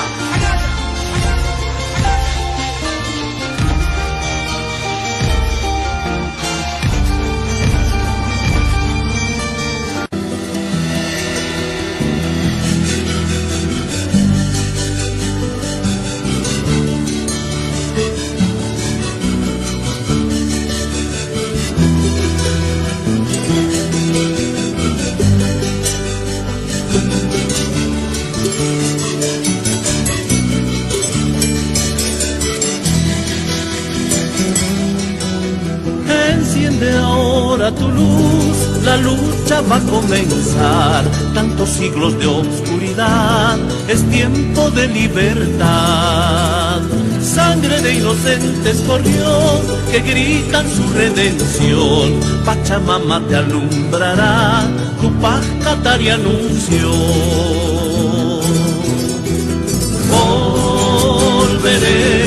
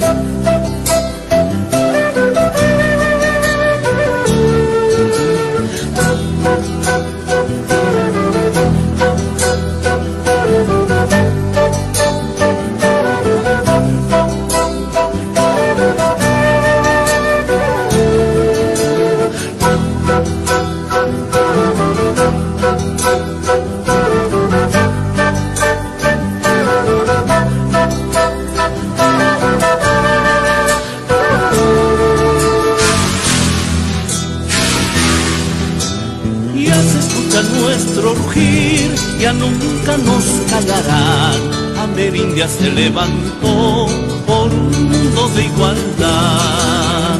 Sangre de inocentes corrió, que gritan su redención. Pachamama te alumbrará, tu paz anunció.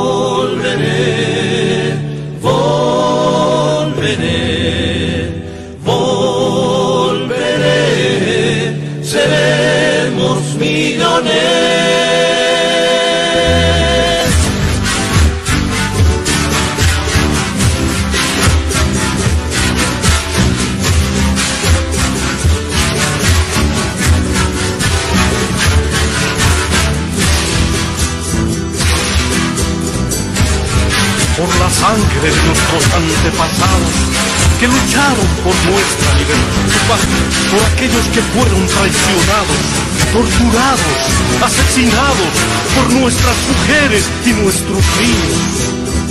Por Tupac Amaru, Juan Chalimín, Daquileva, Bartolina Sisa, El Che, Chico Méndez, por ellos nace hoy el sol de justicia en el Ayayala y nuestra América India vive, vive.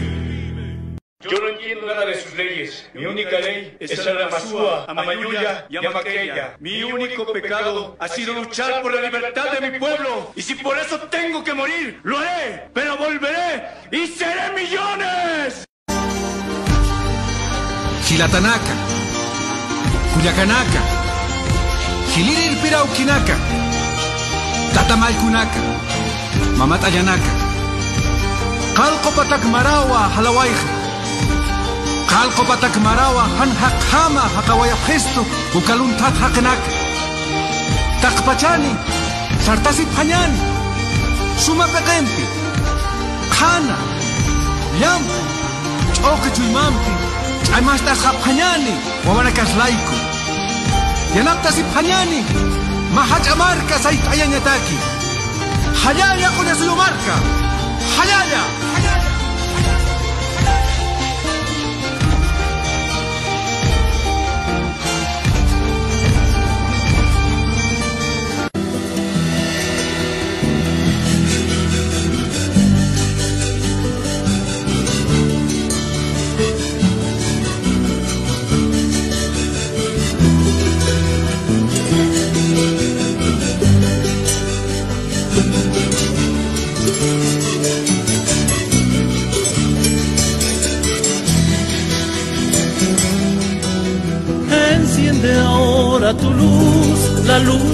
comenzar. Tantos siglos de oscuridad, es tiempo de libertad. Sangre de inocentes corrió, que gritan su redención. Pachamama te alumbrará, tu paz y anunció.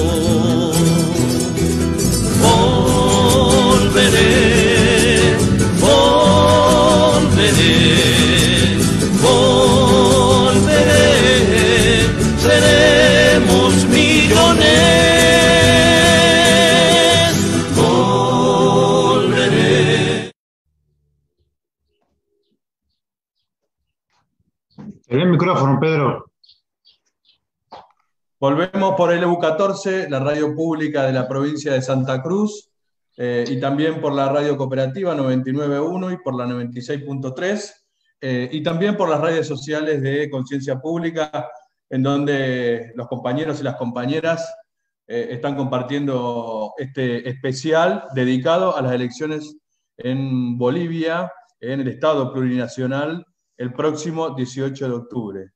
En este caso, bueno, eh, con Alejandro Garzón y con Nacho Cáceres continuamos y con dos invitados importantes.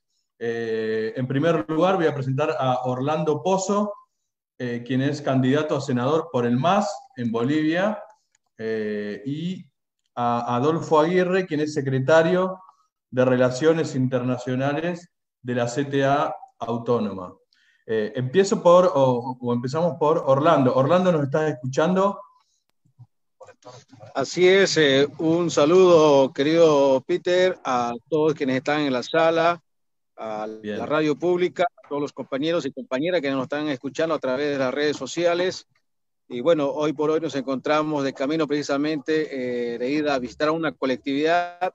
Estamos en campaña y nos estamos dando los modos para poder eh, eh, compartir, ¿no? Esto poco tiempo Bien. que tenemos para poder concientizar. Así que gracias por la invitación y mis disculpas si estamos en movimiento. Contanos cómo está la situación, bueno, eh, en Bolivia, las expectativas para esta elección. Eh, vos sos candidato, ¿cómo se la están ingeniando? Sabemos el cerco mediático que hay para difundir las actividades del MAS, de los intentos de proscri- proscripción continuas. Bueno, primero que nada, el pueblo boliviano nuevamente está yendo a las urnas a poder elegir un gobierno legítimo. El pueblo boliviano ya había decidido un 20 de octubre del 2019 donde el movimiento socialismo gana las elecciones, pero esa victoria eh, eh, ha sido robada prácticamente por el golpe de Estado cívico, policial y militar que se ha perpetrado en Bolivia. Un golpe de Estado que obviamente ha desencadenado de, en violencia, ha desencadenado en, en, el fascismo puro, en el racismo, y que también, eh, bueno, llegó a instaurarse un gobierno de facto. Y este gobierno de facto instala un, eh, un Estado terrorista en, en, el país, y es por eso que vemos actos bochornosos que se ve por parte del gobierno de facto, siendo que estamos en pleno siglo XXI, se ve militares en las calles, se ve aviones de combate intimidando al pueblo boliviano. Lo que hoy estamos viviendo los y las bolivianas en el territorio nacional es una dictadura plena, una dictadura con todas sus características y pese a, ese, a esa situación, pese a ese escenario adverso, el pueblo boliviano se organizó, se organizó y exigió que haya elecciones el 18 de octubre, teniendo en cuenta de que se ha suspendido por tercera vez las elecciones en Bolivia. Pero bastó la movilización del pueblo consciente, organizado, para que podamos entrar en un escenario electoral que va a ser este domingo. De este domingo, el próximo, el pueblo boliviano nuevamente va a ir a acudir a las urnas, por eso digo nuevamente, porque ya nosotros habíamos elegido un gobierno popular. Pero en este caso estamos entrando en un escenario donde el poder público, el, gobierno lo tienen los golpistas, están utilizando esa herramienta para poder eh, acusar judicialmente a nuestros candidatos, no lo, no lo lograron con la prescripción del MAS, que tenía la intención de prescribir al MAS, no lo lograron, y están acudiendo obviamente al ataque, a la, a la guerra sucia, a, a, la persecución judicial, a nosotros, por hoy, por hoy, al hermano Evo, a muchos compañeros que hoy se encuentran conmigo, dirigentes eh, eh, exiliados por, por, la situación que, que, se dio en el país, es precisamente porque fuimos, fuimos las personas que dimos resistencia al gobierno, de, al, al golpismo dimos la batalla para que no se pueda consumar el golpe. Por esa razón, hoy nos encontramos en esta situación y vamos a seguir batallando, eh, pese al escenario, pese al exilio, y hoy como candidatos que nos tocó estar en la situación, hoy por hoy que nos encontramos, eh, es porque el hermano Evo lastimosamente fue eh, proscrito, porque jurídicamente le, buscaron la maña para que puedan validar su residencia que le dieron en México y esa ha sido la causa que le han podido eh, lastimosamente inhabilitar en estas elecciones a candidato a senador. Mi persona, evidentemente, no tenía ninguna residencia y cumplimos con los requisitos, por eso que seguimos en, en, las listas. Tal vez ya no como lo hicimos en el año pasado, porque yo fui candidato a primer senador, era el número uno en la lista del, por el departamento de Santa Cruz. Hoy estamos acompañando en la lista, ya no encabezando, por la situación que nos encontramos. Pero aquí estamos haciendo campaña, concientizando, moviendo conciencia, porque creemos que esa es la necesidad que hoy por hoy eh, tiene el pueblo boliviano para poder recuperar nuestra democracia, nuestra soberanía, que hoy por hoy está en juego. ¿Cómo juega el, coronavirus? Digo, sé que se está montando algunos operativos de bioseguridad para la elección, eh, pero ¿cómo le juega a ustedes, digo, al, al MAS, a los sectores populares? ¿Juega a favor o juega en contra? ¿Cómo lo ves? Mira, eh, primero que durante los 10 meses de gestión del gobierno de facto no hizo nada para poder combatir a la pandemia del COVID-19. Eh, fue el único gobierno en toda América Latina, que yo sepa, que utilizó la pandemia como pretexto para poder robar los recursos económicos. Se ve casos de corrupción en compras de respiradores, en compras de test de coronavirus, todo lo que tiene que ver con para poder salvaguardar la vida de los bolivianos, ellos utilizaron como eh, como instrumento para poder saquear los recursos. Y no solamente eso, también utilizaron para poder prorrogarse en el poder.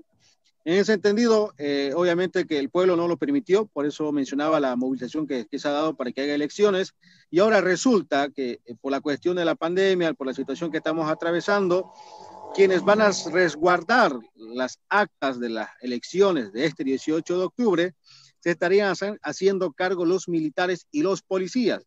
El Tribunal Supremo Electoral firmó un convenio con el gobierno de, de, facto a través del Ministerio de Defensa y Gobierno para que ellos sean los que van a resguardar las actas. Dígame en qué país se vio de que eh, un escenario democrático estén los militares y policías resguardando las actas. Por eso decimos que estamos en dictadura. Entonces, hoy por hoy el pueblo está en alerta, hoy por hoy el pueblo consciente tiene que poder, obviamente, organizarse para poder vigilar, vigilar este 18 de octubre que no nos juegue un fraude, que ya hay las intenciones, obviamente, por parte de los golpistas, por parte del gobierno de facto y el Tribunal Supremo Electoral, que obviamente es afines al gobierno. ¿Pudieron completar? Sí, dale, dale. No, no, que lo importante que decía Orlando, que el pueblo boliviano hoy tiene conciencia de lo que está pasando. Y la pregunta, Orlando, que, que me hago yo permanentemente cuando escucho a Evo Morales y escucho a los candidatos del MAS, y aparte de haber escuchado a algunos funcionarios del gobierno de facto ahí en Bolivia, que no están dispuestos a reconocer el resultado si el MAS gana y que no están dispuestos a poner la bata presidencial a Arce en caso que gane la, presidencia. La pregunta concreta es, en caso que la derecha eh, no reconozca el, el, el, triunfo del MAS, ¿qué puede pasar en Bolivia? Bueno, eh, creo que para nosotros eh, la garantía de que tengamos nuevamente un gobierno popular, un gobierno legítimo, es el pueblo boliviano. Para nosotros, dentro del movimiento socialismo, creemos que el pueblo va a prevalecer el derecho va a, a, organizarse y va a recuperar la patria de manos de los golpistas.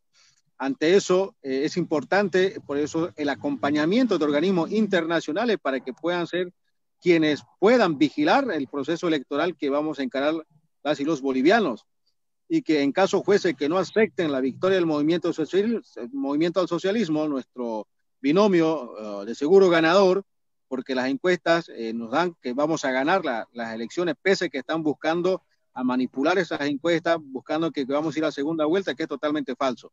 Si no gana el movimiento socialismo es porque hay fraude electoral, así de claro. Y si no aceptan el, el, el, la victoria del pueblo boliviano, la victoria del movimiento socialismo, yo creo que el pueblo saldrá a las calles a defender el voto. Eh, Esto... ante eso, eh, vamos a siempre pedir que nos acompañen los, los pueblos eh, y las organizaciones latinoamericanistas, organismos internacionales eh, independientes que nos puedan acompañar eh, en esta tarea de la recuperación de la democracia en nuestro país. La lucha que hoy por hoy está encarando el pueblo boliviano tiene que ser una cuestión latinoamericana y tenemos que unirnos todos los pueblos para poder recuperar esa democracia que ha sido robada a través de un golpe de Estado en Bolivia.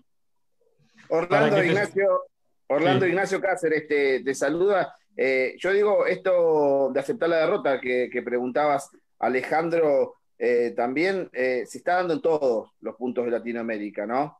Es algo que se está dando en un montón de lugares, el de no aceptar la derrota de los gobiernos, la, la victoria, en digo, de los gobiernos eh, populares. Se dio en Argentina cuando asumió el presidente Macri, que no dejaron que la presidenta, la entonces presidenta y actual vicepresidenta Cristina Fernández de Kirchner pueda darle el bastón presidencial. Ocurrió en Venezuela, autoproclamándose eh, un, un, presidente. Digo, esto, esto, esto está pasando en todos los lugares de Latinoamérica. Así es, ¿no? La agresión imperialista, la agresión y la invasión, digo, porque hay intereses económicos de grandes eh, transnacionales que quieren nuevamente someter a los pueblos, que quieren nuevamente robar los recursos naturales de los pueblos de América Latina, y esta agresión se viene dando hace mucho tiempo. Recordemos el, golpe de Estado que se ha dado en Honduras, ¿no? Golpe institucional en Paraguay, golpe congresal en Brasil, eh, eh, la agresión sistemática y el bloqueo que se tiene con Venezuela. Entonces, y bueno, el último que se ha dado un golpe cívico, policial y militar con violencia y muerte en el caso de Bolivia. Entonces, esta agresión creo que eh, eh, se viene ya perpetrando porque nuevamente el imperio miró hacia su patio trasero, así como ellos lo, denominaban, para poder someter a los pueblos. Y ante eso creo que estamos convocados todos, todos quienes creemos en la, en la verdadera democracia, quienes creemos eh, de que tenemos que acabar con las injusticias, con las desigualdades, de que acompañemos hoy por hoy eh, eh, esta lucha que tiene el pueblo boliviano y que nosotros eh, aplaudimos de que el pueblo argentino haya podido recuperar un gobierno popular, pudo poder restablecer un Estado de Derecho, pudo tener un gobierno democrático electo que responda a los intereses del pueblo, así que saludamos y que para nosotros es importante y un apoyo a la, geopolítica, porque últimamente ha venido apropiándose ¿no? la derecha reaccionaria, la derecha fascista, eh, eh, prácticamente de nuestros, eh, de nuestros gobiernos, que en su momento obviamente dieron un giro de avance, de desarrollo de nuestros gobiernos progresistas, de los pueblos en América Latina.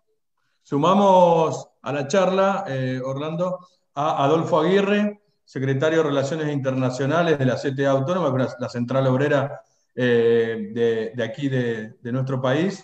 Bienvenido, Adolfo, más conocido como Fito dentro de la central. Eh, bueno, ¿cómo ves vos desde tu análisis y también desde nuestro país el apoyo de las organizaciones para, Evo Morales? Obviamente la acogida luego de su, de su eh, exilio y de su proscripción. Bienvenido.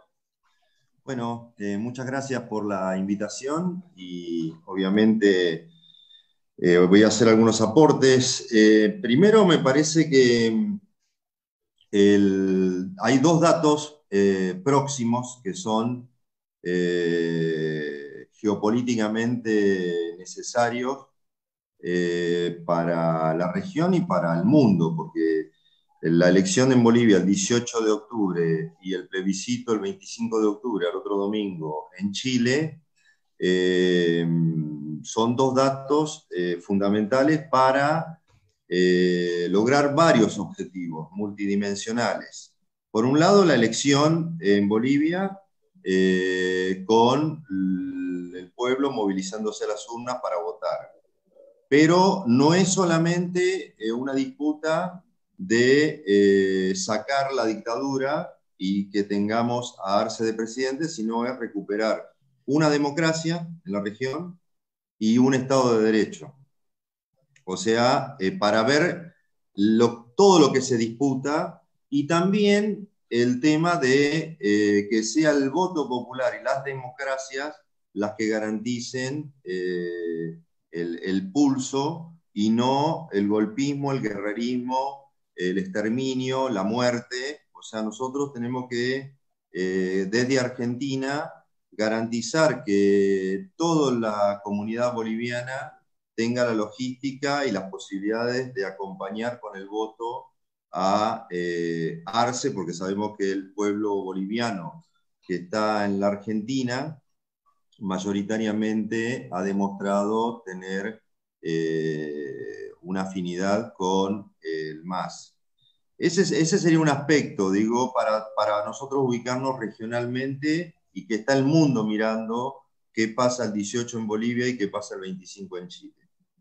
También en materia de derechos humanos, porque lo que se ha hecho es un ensayo también, no es solamente por Evo Morales lo que pasó o por el MAS lo que pasó en Bolivia, ni tampoco es eh, por el tema de la movilización popular que legítimamente siempre reclama cambios y justicia social, es legítimo, eh, que en Chile se está ensayando un nivel de represión y que también empezó en Colombia, porque se están ensayando nuevos armamentos para reprimir a los pueblos y garantizar que en esta región rica eh, esté controlada, como bien dijo Orlando, por este cambio de mirada que ha hecho Estados Unidos de abandonar un poco eh, la cuestión mundial y hacerse más cargo de Latinoamérica por la creciente presencia de China y convertir esta región en una disputa de quién controla eh, la administración de las riquezas de toda Latinoamérica. En ese marco, lo del 18, para nosotros como trabajadores de la Argentina eh, y desde nuestra central, que tenemos el orgullo de que haya estado Evo abriendo un congreso nuestro con más de 600 cuadros. Eh, sabemos que eh, lo de Bolivia, lo del 18, es un dato eh, geopolítico necesario para la Argentina también. Por eso cuenten con nuestra solidaridad, pero no la solidaridad de mandar que les vaya bien, sino la solidaridad de que estamos en una pelea codo a codo y espalda contra espalda, porque lo otro que se disputa es el litio, eh, y el litio está en un triángulo que abarca Chile, Bolivia y Argentina. Y eso es una disputa en la eh, carrera tecnológica que tenemos por delante y ha sido uno de los factores del golpe, como bien dijo el dueño de Tesla Motor de Estados Unidos, Elon Musk, dijo, vamos a darle golpe a quien sea necesario que haya que darle. O sea, lo dijo en un tuit eh, como para dejar en claro eh, que también estamos en el medio de una lucha de clases y esa lucha es de, es de todos los días. Y lo otro que quiero dejar como dato importante es la satisfacción, porque los argentinos y las argentinas tenemos una tradición de lucha, una tradición antiimperialista. Acá lo vivió Bush en el 2005, eh, que nos enorgullece que el pueblo boliviano luche de la manera que lucha y estoy convencido que ya Arce está ganando en primera vuelta. La encuesta, la encuestadora más importante, Jubileo, está anunciando que está ganando por más de un punto. Obviamente que van a estar todas las trampas habidas y por haber. Acá jugamos nosotros y juegan los otros. Entonces, pero estoy muy confiado en que la movilización, tanto en el territorio boliviano como los votantes del exterior, eh, van a eh, garantizar el triunfo de Arce y también estoy convencido de que la movilización popular va a cuidar el voto y la necesidad de volver a democracia y a un Estado de Derecho. Bien, gracias Fito. Y nos vamos eh, también un poco despidiendo. No sé si Ale tiene alguna otra pregunta, pero bueno, decirle a Or- Orlando alguna reflexión final para este, eh, en este programa que le está escuchando mucha gente de la Patagonia, de Santa Cruz, de Río Gallegos, eh, de Tierra del Fuego. Bueno, que nos des un mensaje para el próximo domingo. Bien, gracias, este, Peter. Eh, agradecer al el acompañamiento de la CTA, de las organizaciones argentinas que nos están acompañando con la solidaridad y para nosotros es muy importante eh, de que compañeros y compañeras eh, que, que también desean que se pueda recuperar la democracia en nuestro país, de que podamos integrar los, integrar los pueblos de América Latina. La verdad, para nosotros es muy importante en la situación que nos encontramos eh, la calidad de, de refugiado que, que, que he conocido a la edad que tengo, he podido llegar a, este, a esta patria grande, a la Argentina, que la siento como mi patria, y estoy muy agradecido por los compañeros y compañeras que nos han extendido la mano, a los hermanos del MTL, Movimiento Territorial de Liberación, que nos vienen acompañando siempre. Eh, los compañeros hasta ahora estamos en un local, de, un local argentino y estamos ahí por ir residiendo y militando juntamente con ellos. Eh, a los medios de comunicación que igual nos dan este espacio para poder informar lo que está pasando en, en nuestro país. Con respecto al 18, compañeros y compañeras, eh, es importante para nosotros, se va a definir el destino del país, de Bolivia, y creo que también se puede definir el destino de Latinoamérica.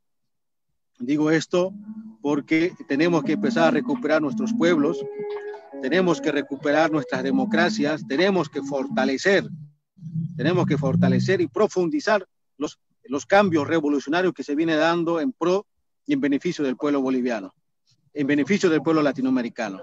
Este 18 de octubre se tiene que asistir a votar con conciencia, pensando en la patria, pensando en el futuro, y a todos que nos están siguiendo a través de las redes sociales, a través de la frecuencia de la radio, eh, puedan eh, acudir este 18 de octubre, no esperar ¿no? que venga a buscarnos, sino por una cuestión patriótica, asistir a las urnas y emitir este voto este voto que puede derrotar a la dictadura, este voto que puede derrotar a estos golpistas y que podamos recuperar nuestra soberanía, nuestra dignidad, que hoy por hoy está en riesgo, y nuestra soberanía económica, que es importante, y que podamos seguir avanzando en pro de, de beneficio y oportunidades para el pueblo boliviano, para el pueblo latinoamericano.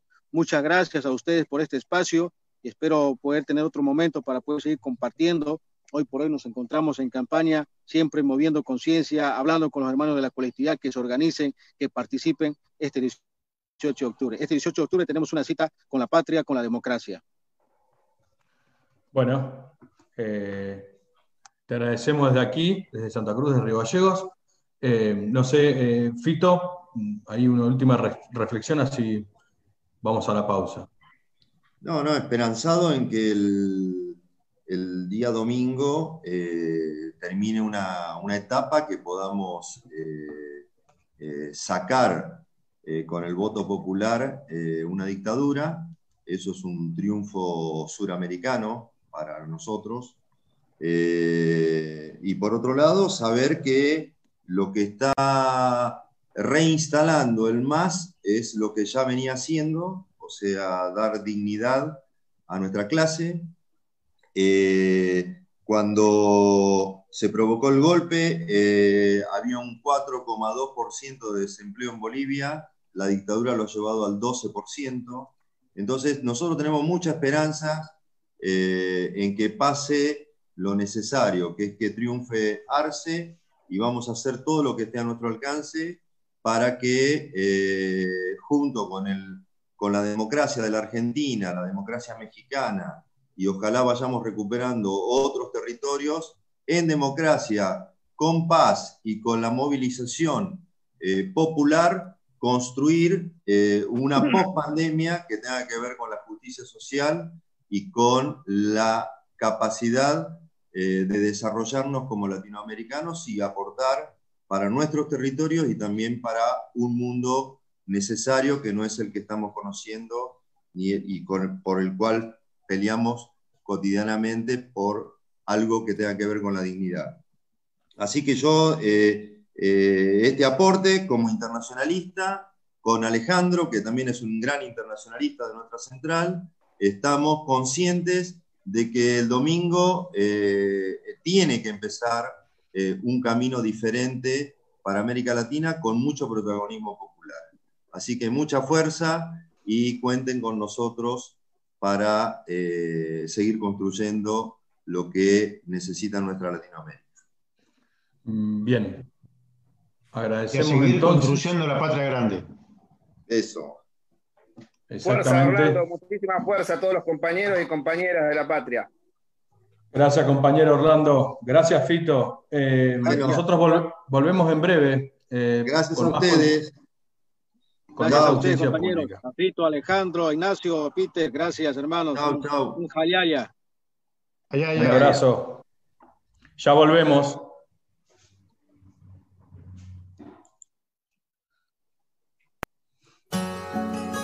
desde mi pueblo, desde la tierra que me ha nacer, De los llanos este pueblo que me ha orientales criado, a las este pueblo cumbres que me ha criado, andinas, desde muchas gracias. Madre de Dios al trabajando. Todos juntos somos Bolivia y seremos muchos más. Un fuerte aplauso.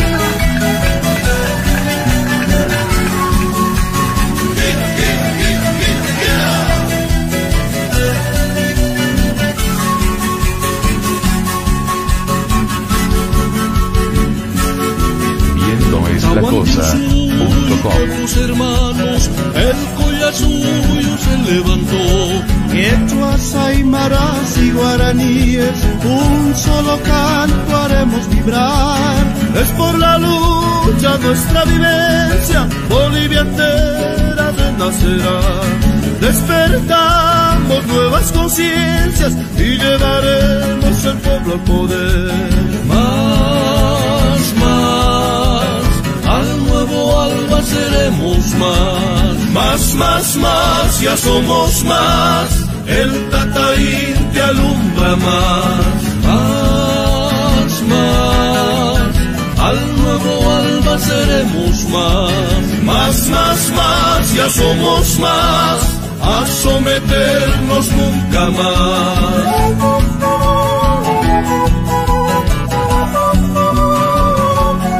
Hermanas y hermanos, por nuestro territorio, recursos naturales, por nuestros niños, mujeres ancianos, por nuestra identidad y cultura y tradiciones, defenderemos con nuestra vida si es necesario.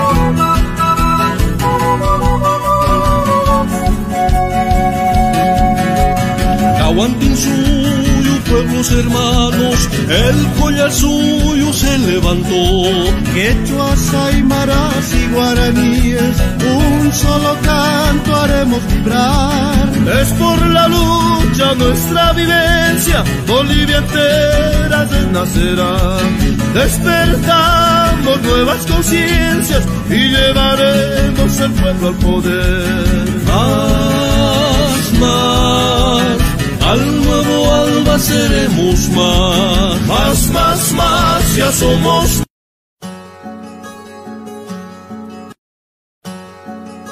Desde mi pueblo, desde la tierra que me ha nacer, De los llanos este que me orientales criado, a las este cumbres andinas, de la gracias. Madre de Dios al. Pilcomayo. Todos juntos somos Bolivia y seremos muchos más.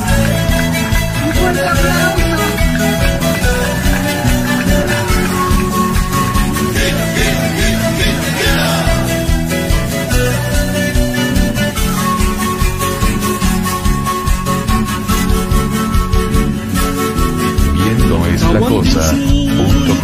hermanos, el collasuyo se levantó. Quechuas, aymaras y guaraníes, un solo canto haremos vibrar. Es por la lucha nuestra vivencia, Bolivia entera renacerá. Despertamos nuevas conciencias y llevaremos el pueblo al poder. Más, seremos más. Más, más, más, ya somos más. El Tataín te alumbra más. Más, más, al nuevo alba seremos más. Más, más, más, ya somos más. A someternos nunca más.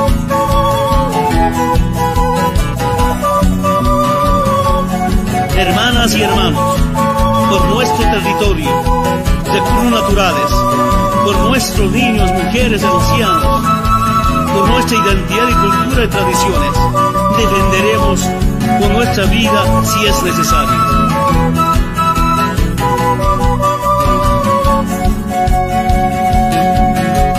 Aguanten suyo, pueblos hermanos, el collar suyo se levantó. Quechuas, aymaras y guaraníes, un solo canto haremos vibrar. Es por la lucha nuestra vivencia, Bolivia entera renacerá. Despertamos nuevas conciencias y llevaremos el pueblo al poder. Más, más, al nuevo alba seremos más. Más, más, más, ya somos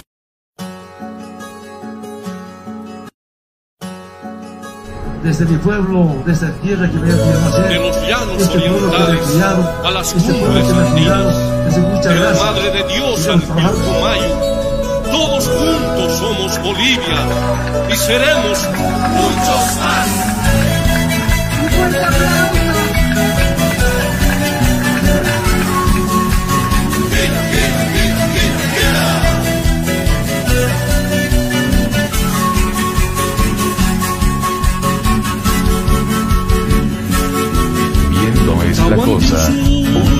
Los hermanos, el collar suyo se levantó. Quechuas, aymaras y guaraníes, un solo canto haremos vibrar.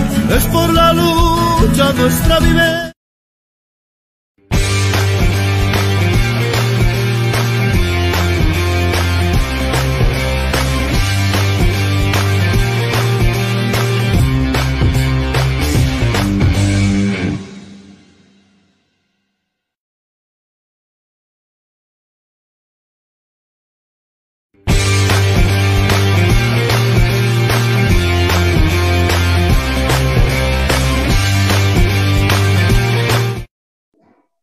Quince horas 26 minutos en toda la República Argentina, compartiendo conciencia pública a través de LU14, Radio Provincia de Santa Cruz, también por la 96.3 AM 830 99.1 y por supuesto todas las redes sociales que nos están siguiendo desde Bolivia y desde un montón de puntos de la República Argentina. Un programa interesante, un programa con debate, un programa con actualidad y por supuesto siguiendo minuto a minuto lo que sucede con las próximas elecciones del 18 de octubre. Alejandro, Peter, un día importante, ¿no? Día importante, muchas voces hemos tenido ya, eh, bueno, referencias de organizaciones sociales y políticas aquí en nuestro país y también en la provincia de Santa Cruz y en toda la Patagonia. Escuchábamos hace un rato la voz del de uno de los candidatos a senadora que nos relata una situación bastante compleja en el territorio boliviano respecto a los niveles de acceso a la información, a lo que están emitiendo los medios concentrados en Bolivia y en el resto de Latinoamérica. Una situación, eh, digamos, compleja para, para, para esa, esa barrera que siempre pone la derecha eh, sobre los sectores populares y fundamentalmente esta vez en Bolivia, en donde, eh, bueno, la suspensión del sistema democrático el año pasado eh, puso, eh, obviamente, otra vez la fuerza de, Estados Unidos y los intereses económicos trabajando fuertemente para que no vuelva ningún gobierno que tenga matices progresistas, ¿no? Ni siquiera eso. Así que la situación es complicada, por lo menos lo que describen los compañeros allá en territorio boliviano. Sí, pero ¿sabés qué importante eso que decís, Pedro? Vos, que a pesar de la situación complicada que, que por ahí al principio del programa transmitía el compañero brasileño que está, está haciendo, va a ser veedor internacional en Sí. ese país para, para el 28, 18, perdón, y lo que decía el candidato del MAS, eh, yo lo que vi fue eh, también que hay un grado de esperanza, digamos, se confía mucho en el pueblo boliviano, se confía mucho en las organizaciones sindicales y del campo para esta elección del, del 18, y yo lo vi que la situación obviamente es compleja porque hubo represión, hubo muerte, hay una dictadura, están instalando el miedo, están instalando este cerco mediático para que no se sepa lo que pasa en Bolivia, pero lo que vi fue mucha fuerza del candidato, eh, vi mucha esperanza, eh, vi que hay eh, pasión también, pero esa pasión se traduce en que hay que recuperar Bolivia para los bolivianos, hay que recuperar Bolivia para Latinoamérica, hay que recuperar Bolivia para la, dignidad de ese pueblo valiente que ha peleado durante siglos y siglos. Y obviamente este orgullo de que Bolivia eh, gobernó por primera vez un indígena que se llama Evo Morales, que le dio dignidad al pueblo boliviano. Así que eh, a pesar de todo eso de lo malo, yo lo que sentí que había mucho, mucha esperanza y mucha fuerza, ¿no? Yo comparto ahí también, Alejandro, no sé si eh, eh, les dio la sensación también a ustedes esto de escuchar las esperanzas también puestas a nivel regional, en una mirada hacia la Argentina, en esa esperanza de haber eh, recuperado la patria de la mano, en este caso de Alberto, de Cristina, que lo tomaron como ejemplo y eh, eh, los, lo- los queridos hermanos y compañeros de Bolivia. Y sin ir más lejos para posicionarnos, si les parece, chicos, aquí en la provincia de Santa Cruz tenemos el enorme placer de tener a dos compañeros que están en este momento en este Zoom. Hablamos de Gonzalo Chute, que es delegado de Migraciones, y también de Fausto Uño, que es de la comunidad boliviana aquí en Río Gallegos. Chicos, buenas tardes. ¿Cómo andan, compañeros? Buenas tardes, ¿todo bien? Todo bien. Arrancamos con, arrancamos con Gonzalo, bueno, que también en el sector, obviamente, migraciones, la situación de los migrantes, eh, una- un, un lugar que, que compete a, este, a, a- la situación de, la elección, pero bueno, más allá de eso, escuchar tu análisis político respecto a la situación de los, de los, de los bolivianos, no solo en Patagonia, sino en nuestro país y a esta elección. Eh, sí, en cuanto al análisis de la elección, creo que realmente hemos tenido excelentes exposiciones durante el programa de hoy, que realmente, o sea, como bien hablaron, ¿no? de un cerco mediático, que es sobre lo que ocurre en Bolivia, realmente tuve la posibilidad incluso de obtener información que no tenía o que no se difunde mucho por los medios. Eh, creo que todos sabemos lo que ocurrió, la interrupción del orden constitucional que ocurrió el año pasado, ¿no? durante el mes de octubre del año pasado, con el derrocamiento de Evo Morales. Y no, creo que lo fundamental de esta instancia es recuperar el orden democrático. Es que se normalice la cuestión, que el pueblo boliviano puede expresarse en libertad, puede ejercer su derecho al voto, no solo en Bolivia, sino también en la República Argentina y acá en particular en la provincia de Santa Cruz, y recuperar esos valores. Creo que esta altura ya de la historia del siglo XXI es, es inadmisible realmente que ocurran cosas como estas, ¿no? Eh, realmente uno tal vez creía, después de lo vivido a partir de 2003 a nivel latinoamericano, que habían cuestiones que era muy improbable que se repitan, después de haber vivido un proceso de integración regional, primero de la mano del Mercosur, después de una instancia superadora como fue la UNASUR, y realmente es doloroso ver que estas cuestiones se repliquen, ¿no? Como bien dijeron antes varios de los expositores, lo que pasó primero, bueno, en Honduras, en Paraguay, en Brasil también, ahora Bolivia, y lo que ha ocurrido acá también, ¿no? A partir de 2016. Eh, realmente creo que lo importante del 18 es que el pueblo boliviano puede expresarse con libertad, que se respete la voluntad popular y que de nuestra parte de Argentina, bueno, todos estemos, todos estemos en esa línea. Migraciones, si bien no toma una intervención directa en esta elección, entendiendo que el padrón lo arman las autoridades bolivianas y todas estas cuestiones pasan por Bolivia, ¿no? y que los bolivianos votan obviamente con documentos bolivianos, según la normativa boliviana, Obviamente por el contacto que tenemos día a día con las organizaciones, con los consulados y todo, estamos a total disposición para justamente para ayudar que en la provincia de Santa Cruz, por lo menos, esta elección se dé con todas las garantías, se dé de forma limpia, se dé de forma ordenada, y bueno, en eso venimos trabajando ya desde hace un par de semanas. Eh, por último, bueno, creo que es importante también analizar no solo la región, como se dijo, sino también lo que está pasando a nivel mundial, ¿no? Creo que estamos en una crisis de hegemonía en medio de un mundo muy turbulento, que el COVID obviamente lo agravó, pero creo que eh, estamos viendo el final de un mundo, ¿no? Hay una disputa clara de hegemonía, de que se cae todo este orden que apareció a partir del consenso de Washington de los 90, y esto ha generado reacciones. Vemos que los bloques de integración regional que se daban como ejemplo, como la Unión Europea, están en crisis actualmente, tanto por las medidas como el Brexit ahora en Inglaterra, o también incluso que no salió por ningún lado, ¿no? Que el Estado alemán haya impugnado operaciones del Banco Central Europeo, algo que pone en crisis a la zona euro, lo que pasó a través ¿no? con la victoria de Trump en el NAFTA en Norteamérica. Y creo que estas cuestiones que pasan en Latinoamérica son nada más y nada menos que un reflejo más de la situación mundial. Y es fundamental que nosotros, que hemos sido ejemplares el año pasado, que hemos podido ganar con los votos en una elección limpia, democrática, que seamos el ejemplo y creo que es un poco lo que está tratando de hacer hoy por hoy el presidente de la Nación. Bien, eh, gracias Chute. Eh, vamos con, Fausto Uño. Eh, bueno, consultarte, Fausto, cómo, cómo estás viendo el, este último proceso hacia las elecciones aquí en Santa Cruz y cómo son las articulaciones también con el resto de las comunidades en Patagonia y las posibilidades de, de emitir el voto. Buenas tardes, gracias por invitar. la verdad, bueno, por ahora estamos trabajando con todos los con mis, con mis, compatriotas y también todo lo que está pasando en Bolivia me parece que está injusto. Yo veo que yo tengo parientes en Santa Cruz, también en Cochabamba, en Potosí. Yo esta semana, por ejemplo, me comuniqué con ellos.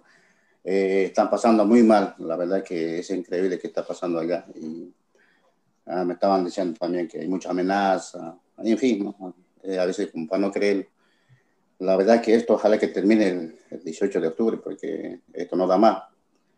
O sea, uh -huh. nosotros de lejos, bueno, no sentimos tanto, pero vos lo ves eh, en carne propia, que me parece muy difícil. Bueno, ahora por el tema de las elecciones, sí, estamos trabajando. Ahí está el compañero el, eh, Fabián, que nos está ayudando mucho, que tiene más experiencia que nosotros, porque nosotros somos nuevos y vamos aprendiendo y muchas cosas. Y también gracias a Fabián, creo que y nos ayuda ya demasiado porque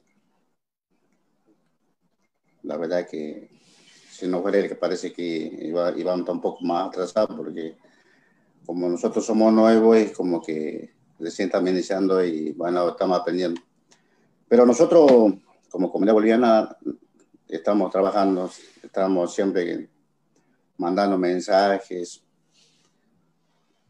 cómo se va a hacer, cómo se va a votar, siempre estamos en contacto con todos los compañeros, o sea, con, Bien. con, los, con los compañeros ¿Qué, ¿Qué, cantidad apro aproximada, si es que lo saben, eh, de, de, de, compañeros y compañeras en condiciones de votar hay? Eh, por lo menos en Santa Cruz, Río Gallegos, ¿tienen ahí un padrón o una estimación? Acá en Río Gallegos hay, acá, acá en Gallego empadronados son 350 más o menos, más de eso no, pero hay más bolivianos, hay bastante, hay como 3.000, 4.000 bolivianos, claro. pero no, no, alcanzaron a empadronar y no pueden votar, pero claro. um, muchos mis paisanos me llamaron a mí cuando, cuando abrí empadronamiento. Y no, no se pudo, desde este año no, no se ha podido y es lamentable. Pero en realidad somos muchos, como bastante, más acá en varios amenitos estamos casi llenos de paisanos.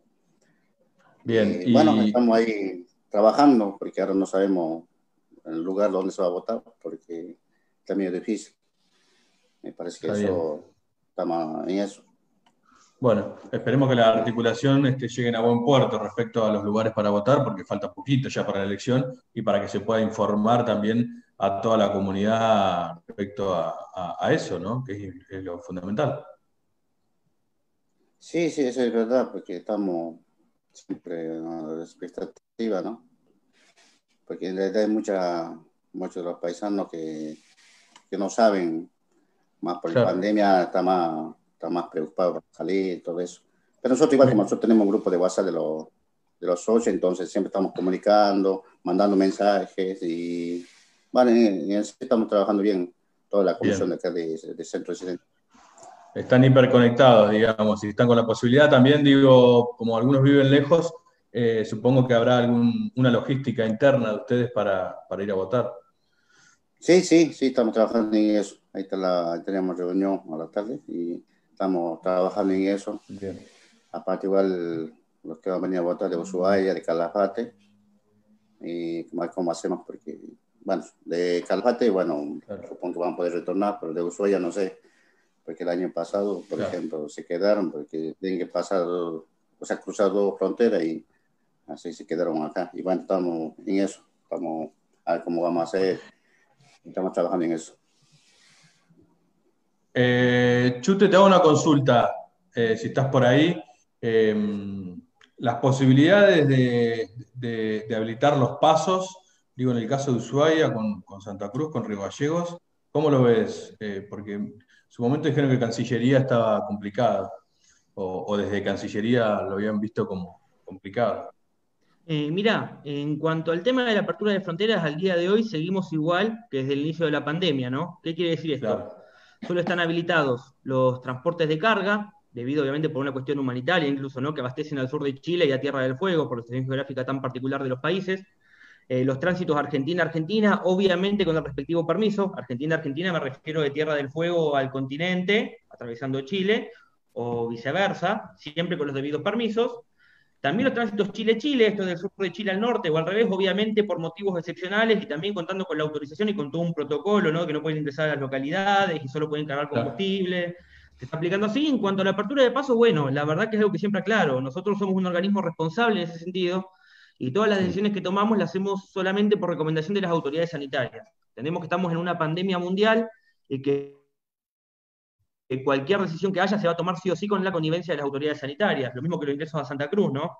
Eh, así Claro. que hoy por hoy la decisión del presidente sigue siendo la misma, ¿no? El cierre de frontera. Nos estamos preparando igual, tomando medidas en caso de que haya una reapertura. Estoy instalando cámaras térmicas y controles sanitarios en todos los pasos. En el paso de integración austral ya tenemos una cámara térmica, de hecho, comprada por migraciones. El control está a cargo de Sanidad de Frontera y de Gendarmería Nacional, que nos está dando una mano grande. Y bueno, con los pasos de Río Turbio, que continúan totalmente cerrados, por ahora van a continuar así, también durante esta semana estaremos instalando y reacondicionando las instalaciones justamente para que cuando se cambie esta situación estemos preparados, porque creo que algo fundamental como migraciones y como para todos los organismos de frontera, que estamos todos de acuerdo y trabajando en la misma línea, es que algo que no podemos permitir es que el día que vuelva la normalidad en el funcionamiento no nos encuentre preparados. Así que nada, nos estamos preparando, pero por ahora los pasos continúan igual que en marzo, seguimos exactamente igual.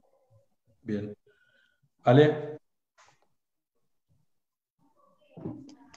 Bueno, ahí está ingresando el compañero Daniel Gil, que es, es cónsul y responsable eh, político en la Patagonia. Así que bueno, le damos la bienvenida al compañero Gil.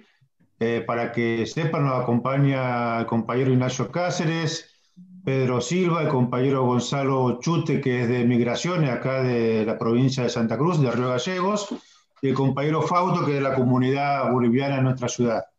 Así que, ¿cómo le va, Gustavo? Daniel, perdón, ¿cómo anda?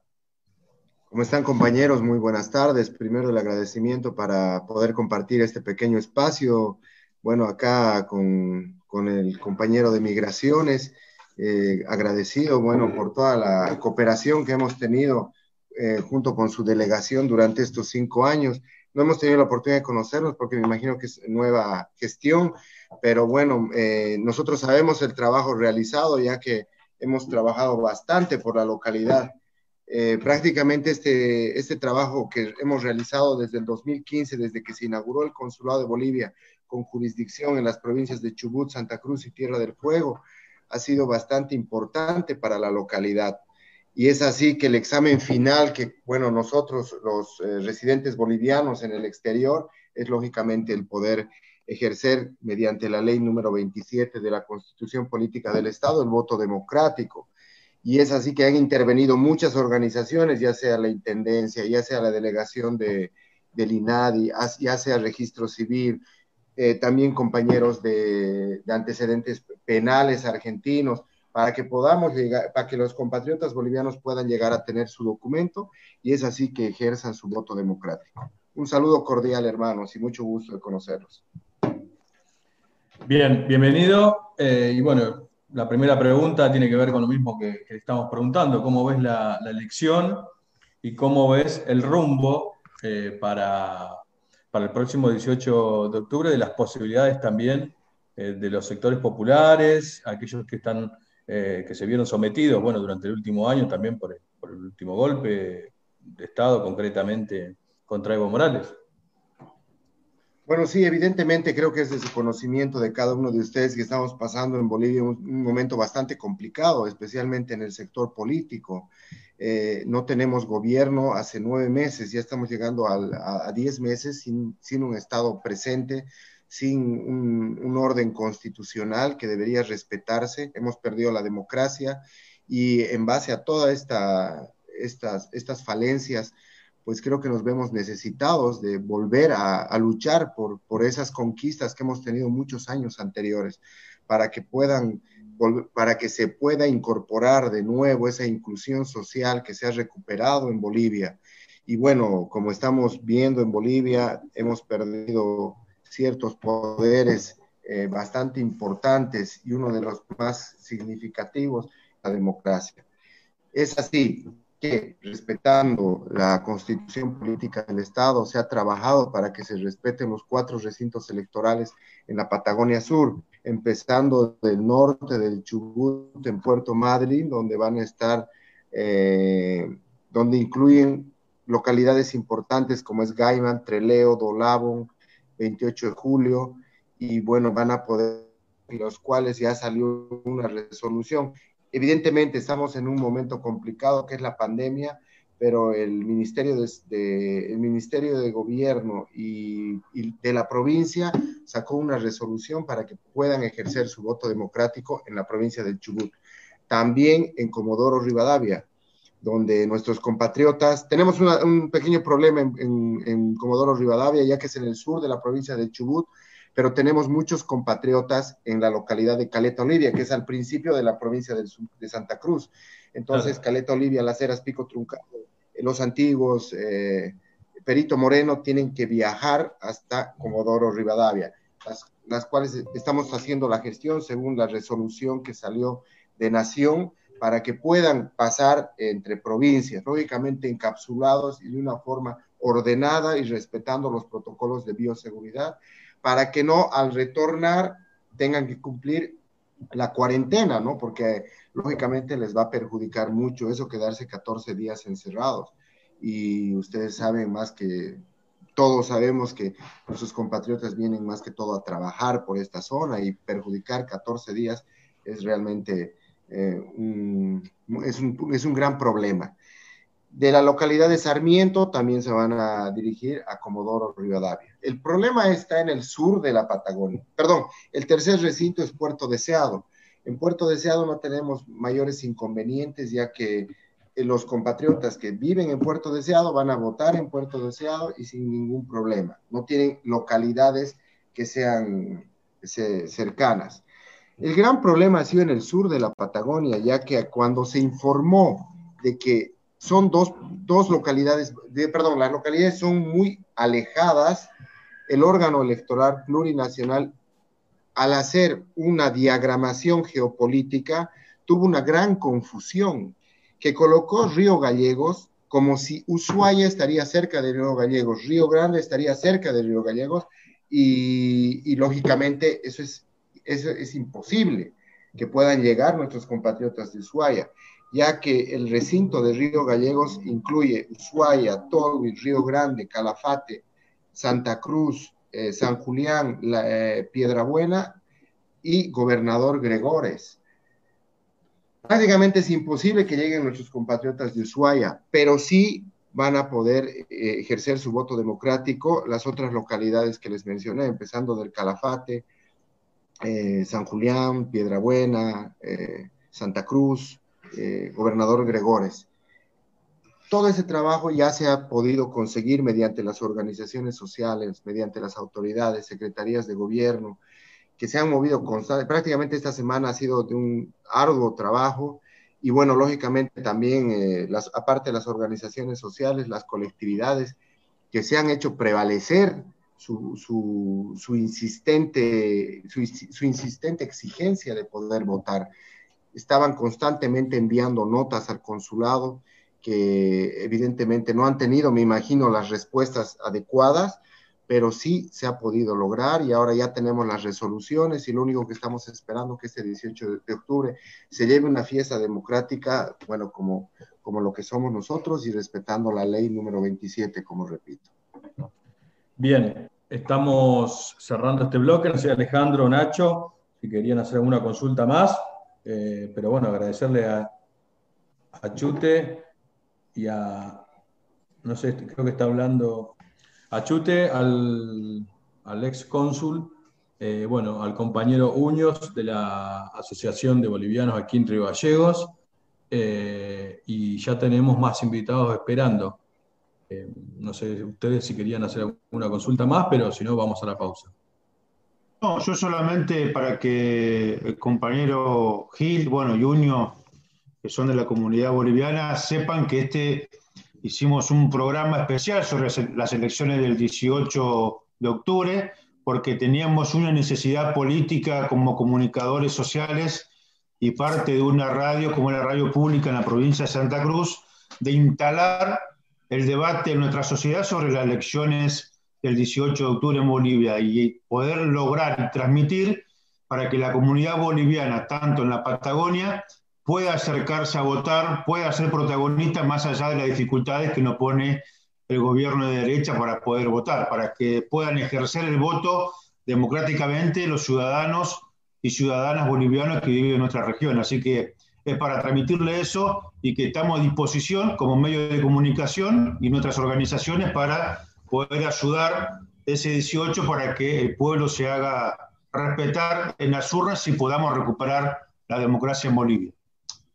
Bien, yo Bueno, no, mi parte agradecerle, Gonzalo, muchísimas gracias por el tiempo y a Fausto y a Daniel mandarle un abrazo grande, muchísima fuerza para, para estas elecciones y sepan que el pueblo santacruceño, a través de- tanto de los medios de comunicación, es ni más ni menos que el pueblo de ustedes también. Así que muchísimas gracias, muchísima fuerza, compañeros, y adelante para seguir uniendo la patria grande de Bolívar.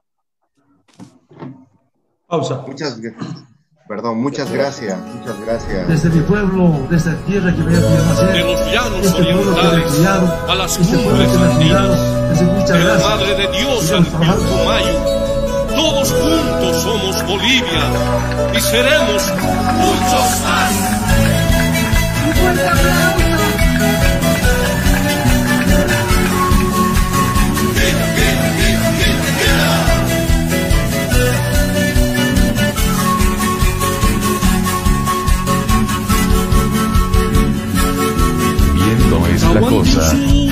Pueblos hermanos, el collar suyo se levantó. Quechuas, aymaras y guaraníes, un solo canto haremos vibrar. Es por la lucha nuestra vivencia, Bolivia entera renacerá. Despertamos nuevas conciencias y llevaremos el pueblo al poder. Más, seremos más. Más, más, más, ya somos más. El Tataín te alumbra más. Más, más, al nuevo alba seremos más. Más, más, más, ya somos más. A someternos nunca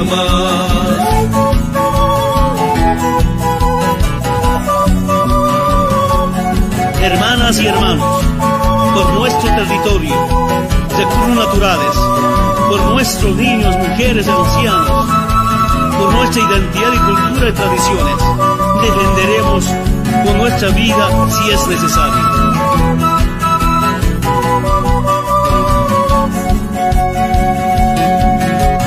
Aguanten suyo, pueblos hermanos, el collar suyo se levantó. Quechuas, aymaras y guaraníes, un solo canto haremos vibrar. Es por la lucha nuestra vivencia, Bolivia entera renacerá. Despertamos nuevas conciencias y llevaremos el pueblo al poder. Más, más, al nuevo alba seremos más. Más, más, más, ya somos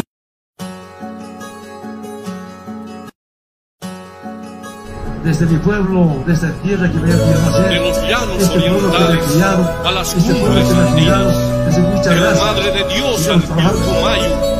Todos juntos somos Bolivia y seremos muchos más.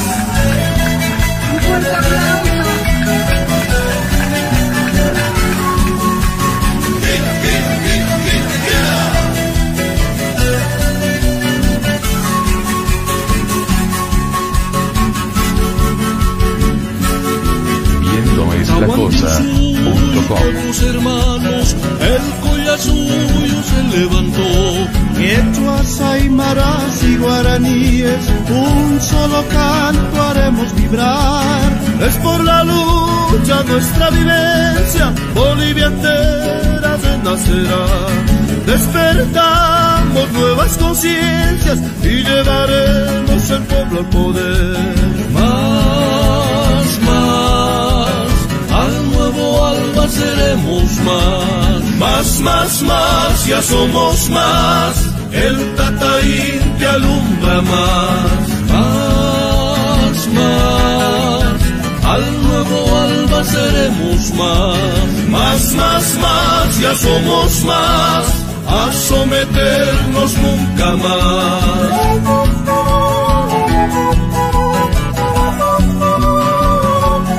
Hermanas y hermanos, por nuestro territorio, recursos naturales, por nuestros niños, mujeres ancianos, por nuestra identidad y cultura y tradiciones, defenderemos con nuestra vida si es necesario.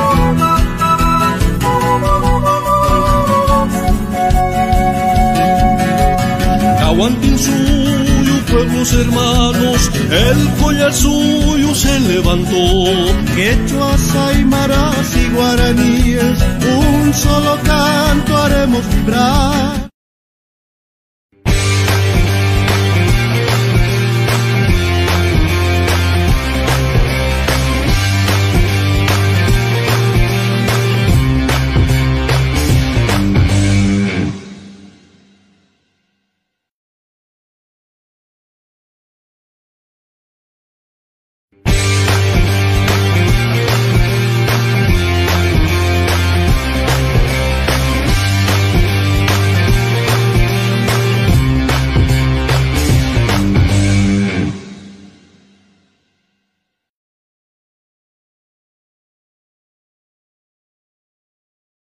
Seguimos compartiendo a través de LU14 Radio Provincia de Santa Cruz y a través de todos los medios donde está llegando conciencia pública a oídos de todos los santacruceños, santacruceñas y a todos los puntos de la República Argentina, junto a Alejandro Garzón, a Peter Silva, y tengo el agrado de presentar a Tupac García, un compañero. Eh, Tupac, ¿qué tal? Muy buenas tardes, ¿cómo estás? Buenas tardes, compañero. eh, muy, muy buenas tardes a todos los que nos escuchan, compañero Ignacio, compañero Alejandro. eh, un, un saludo y un, un- muchas gracias por estar, por la invitación y por estar aquí. Tupac, nosotros eh, hemos entablado previamente una conversación, pero obviamente abrirte, te abrimos el espacio para que puedas comentarle al conjunto de la sociedad quién sos, de dónde sos y demás. Eh, bueno, como ya decías, mi nombre es Tupac García, soy compañero refugiado, eh, soy boliviano, refugiado en la Argentina, em, debido al golpe de Estado que se ha dado, eh, estudiante de la Universidad Pública de La Paz, de la ciudad de La Paz en Bolivia, y bueno, militante de base del Movimiento al Socialismo y militante de base del Frente Revolucionario Comuna, que es una agrupación de jóvenes. Eso podría decir como introducción, compañero. Bien, ¿cómo ves la situación para las elecciones? Nos queda una semana eh, y, bueno, lo- lo- lo- los compatriotas obviamente a la expectativa eh, hay algunos números, algunas encuestas que se lanzan por un lado y por el otro, pero obviamente eh, hay la esperanza de que Lucho Arce se, se alce con la victoria. ¿Cómo lo ves? Todas las encuestas, salvo las más malintencionadas, por así decirlo, dan como ganadora a Luis Arce en primera vuelta. Las más favorecedoras de la derecha eh, preverían una segunda vuelta. Em, en mi opinión, la situación es clara, ¿no? La incapacidad de unirse de la derecha en un solo frente rumbo a estas elecciones al igual que esa incapacidad de unirse eh, en un propio, en un solo proyecto político y ante un, ante un enemigo común, ha sido la mayor debilidad de la derecha en los últimos 10 meses de su gobierno. Esa incapacidad ha dado pie a un fortalecimiento de la unidad popular.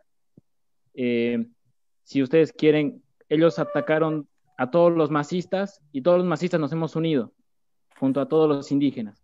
Y al otro lado, han empezado a pelearse de tal modo que hasta el día de hoy eh, no logran conseguir un solo punto de unidad, ni siquiera su punto de unidad original, que era atacarnos. Y ante esa incapacidad, el, escenario electoral demostraría una victoria en primera vuelta, en mi opinión, del movimiento al socialismo. Otra cosa es ver si el gobierno de facto va a respetar ese resultado. ¿no? Pero por ahí iría, compañero. Ahora, en la bajada de, de, eh, también ha hecho dudar eh, respecto a, eso, digo, a, a, una diferencia por más de 10 puntos o a que alcance el candidato Lucho Arce, el candidato del MAS, alcance eh, los, los, los 40 puntos y los 10 puntos de diferencia. ¿Ustedes qué números están manejando? Digo, y si la, la, bajada de, de Áñez eh, lo ves como algo que pudo haber servido al frente derecha? La bajada de Áñez ha sido el mejor intento de buscar una unidad dentro de los grupos opositores al MAS, digamos. Eh, sí. Sin embargo, todas las encuestas demuestran que tras bajarse, la mitad de sus votos han ido a la ultraderecha, con Luis Fernando Camacho y el partido Creemos, y Alianza, Ajá. perdón, Creemos, y la otra mitad de los votos se ha ido a Comunidad Ciudadana lo cual deja en la, en la, responsabilidad de la derecha a Camacho y a Mesa en resolver sus diferencias para, en teoría, un voto útil. En parte, la bajada de Yanine Áñez se hizo en esa intencionalidad. De hecho, eh, renuncia a su candidatura y lo primero que hace es llamar a la unidad de todos los partidos de derecha, lo cual no ha servido. Entonces, ha sido una primera muestra de debilidad, pero que no ha dado pie a ningún proceso de unificación. Eh, todas las encuestas antes y después de la bajada de Yanini Áñez daban más de 40 puntos a Luis Arce en primera vuelta. La diferencia estaba en si la derecha lograba subir lo suficiente para evitar eh, la, la, distancia sí. de 10 puntos. Hasta ahora no parece hacerlo. Todas las encuestas urbanas dan cuando menos 7 puntos de diferencia entre Arce y Mesa y las rurales dan una distancia de 60%, 50 y 60% para Arce frente a 16 y 25, dependiendo del departamento, para Mesa. Entendiendo de que el 20% del padrón electoral se encuentra en áreas rurales, ¿no? Entonces, casi es inevitable la victoria en primera vuelta. Obviamente, no se puede decir una cifra exacta hasta que no se dé la votación, pero eh, la mayoría de la gente militante espera una victoria de, en primera vuelta y con mayoría simple. Eso, compañero. En este caso, Tupac, eh, de lo que vos planteabas, ¿cómo vio el MAS o, el pueblo boliviano, tanto en Bolivia como en Argentina, el debate presidencial que se dieron días atrás, donde la mayoría queda evidente que eran candidatos de derecha y, bueno, y eh, como candidato de izquierda, digamos, ¿no? Bueno, el debate presidencial la, era muy complicado plantearse el debate, entendiendo de que el programa de todos los demás partidos de derecha es atacar al MAS. Esa es su campaña política y ese es su programa. Entonces, entrar a un debate siempre es muy complicado cuando tú vas a tener que responderle a los comentarios de siete candidatos que van a estar en contra. Sin embargo, lo que vimos en el debate presidencial fue no, Arce no prestó atención a todos los ataques constantes que lanzaron los candidatos de derecha, los cinco de los seis presentes, eh, y lo que se dedicó es a exponer la, las propuestas del plan de gobierno. No sé cuán podríamos hablar de que haya sido un debate, porque un debate implica dos, equipos, es como un, una pelea de boxeo, requiere contrincantes, y el MAS no se ha presentado como un contrincante. El MAS, Luis Arce ha ido a exponer su plan de gobierno, ha ido a exponer el plan de gobierno del movimiento de socialismo y listo, no ha entrado a ninguna confrontación. Ha dejado la pelea para la derecha, que no solo lo ha hecho en ese debate presidencial, sino lo ha hecho al día siguiente en su propio debate entre ellos, que ha demostrado la incapacidad de presentar algo más que guerra sucia al momento de dirigir un país. Hasta el día de hoy, los planes de, eh, gobierno de Carlos Mesa, de Creemos eh, y de Tuto Quiroga son un ABC de las condiciones del FMI que les han dado por los préstamos que han pedido durante los últimos 10 meses, acompañado de eh, medidas económicas muy parecidas, muy parecidas a las que planea hacer Macri, a las que hizo Macri en Argentina en los últimos cuatro años. Ese es el plan de gobierno de la derecha. Lo más cercano que tienen es un calco y copia de los modelos neoliberales de hace más de 20, 30 años que, que surgieron en Bolivia. Eh, eso podría decir respecto al, al, debate, compañero. Me parece más que sido una propuesta de, de planes de gobierno donde el el MAS es el único que ha presentado realmente solución a la crisis económica y a la crisis social que se vive. Sí, eso quedó evidencia en el debate, es verdad eso, es verdad. Pedro, eh, Ignacio. Bueno, eh, no, por mi, por, por mi, parte consultarte respecto a la, a la, situación, bueno, con los sectores, con las juventudes, ¿no? Eh, sabemos que, que, ha tomado mucha eh, digamos, eh, ha habido mucho empoderamiento de parte de las juventudes a partir de la llegada del MAS y también a partir de, los movimientos dentro eh, de la comunidad boliviana. Consultarte respecto a vos y tu participación allí con la juventud y cómo ves el voto joven en esta elección. El voto joven para las elecciones del 2019 se asumía que era un voto contra el MAS. Todas las encuestas daba de que los jóvenes de 18 a 28 años eran uno de los sectores más contrarios a votarle al MAS. Esto hacía pensar que, bueno, no ha habido suficientes transformaciones en educación, no se ha logrado politizar esta juventud y esta juventud lo que ha hecho es seguir el discurso de la derecha. Sin embargo, eh, esa tortilla parece haberse se ha volcado en los últimos 11 meses eh, todas las encuestas dan una mayor, eh, que, dan el resultado de que el MAS gana en estos estratos juveniles, entre jóvenes de 18 a 25 y en jóvenes de 25 a 30 años. ¿Por qué? Porque nuestra generación fue una generación que vivió la eh, década dorada de la economía boliviana y lo que hemos visto ahora es lo que nuestros padres conocían y las razones por las cuales ellos no votaban a la derecha. ¿Cuáles eran esas razones? El hambre, el desempleo, la falta de atención del Estado en todos los servicios, la anulación de la educación, eh, la saturación de los sistemas de salud, la corrupción, el nepotismo. Entonces, nuestra generación, que no había presenciado lo destructivo que es el neoliberalismo, tiene una dosis comprimida en 11 meses de balas, estados de sitio, toques de queda, perseguidos, torturados, además de eh, desempleo, eh, crisis económica, hambre, desnutrición, falta de servicios, todo lo que el neoliberalismo hizo en 14 años, comprimidos en 11 meses. Entonces, eso ha dado un giro de 180 grados a la juventud, que ahora emerge eh, en muchas formas dentro de la campaña, no solo en los candidatos que puedan estar ingresando o que estén postulando a, la Asamblea Legislativa, sino sobre todo en la disputa cultural, músicos, artistas, influencers, eh, grupos territoriales, músicos, que se involucran como jóvenes, algunos organizados dentro del MAS, otros desde afuera, pero que dan una clara señal de que la juventud ya no está guiada por los, eh, mayoritariamente guiada por los lineamientos de la derecha. que ha recuperado su identidad, se ha autoadscrito desde su base indígena, desde su apoyo a sus raíces originarias. Entonces, desde ahí tenemos una juventud que ha despertado, en mi opinión, de, esa, de ese sesgo mediático que había construido la derecha y que ahora le apoya al MAS y que está muy presente en la disputa tanto interna del MAS como en las elecciones nacionales. Eso, compañero. Tupac, un saludo a la Tupac. hermana que se cae semana.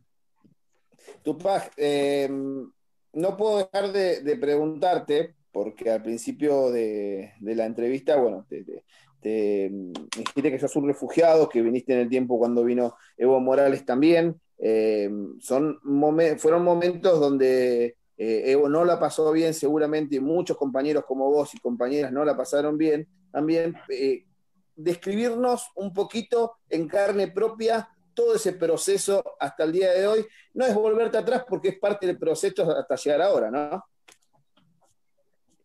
Bueno, eh, el proceso de... El golpe fue algo, fue una descarga de violencia que no conocíamos. Mi, generación no lo conocía y personalmente yo jamás había estado en una, en una situación tan violenta, digamos, ¿no? Sobre todo porque la gente, mira, yo tengo 21 años, eh, éramos muy chicos cuando surgió el último gran hito violento en la historia de Bolivia, que fue el intento de separatismo del año 2008. Nosotros teníamos nueve años, ocho, siete años, poco nos acordamos, salvo algún noticiero, alguna imagen. Eh, y, volver, y vivir esto eh, es sin duda eh, muy, muy complicado, muy duro, pero eh, si algo se, puede, se puede, se debe rescatar de, la, de esta experiencia es la profunda solidaridad del pueblo argentino con la gente que ha estado refugiada. Han habido compañeros que han estado perseguidos en Bolivia con amenazas de muerte, que los han intentado matar y que a día de hoy están vivos gracias al trabajo de muchas organizaciones argentinas de derechos humanos y, eh, y también organizaciones políticas que se han encargado de salvar a estos compañeros, de darles eh, ropa, de darles frazadas, de darles un colchón donde dormir. Y, y así ha habido las condiciones para poder levantar cabeza. Veníamos de una derrota militar en Sencata, en Sacaba, de las masacres, de las violaciones de derechos humanos, de los ¿Fueron toques de Tupac? ¿Fue- ¿Fueron perseguidos personalmente? Eh, personalmente no, yo tuve que retirarme debido a familiares míos que estaban siendo perseguidos. En Bolivia, la quema de las casas de eh, dirigentes políticos afines al MAS comenzó antes del golpe, pero se agravó después del golpe.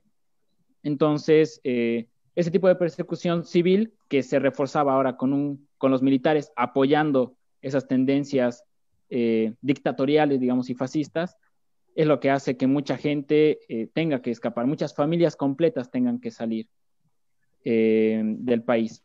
Entonces, de esa experiencia, esa solidaridad fue todo para permitir remontarnos. El hecho de que Evo logre llegar a Argentina y desde Argentina se contacte con la comunidad boliviana y pueda decir, no nos vamos a rendir, vamos a resistir y vamos a vencer.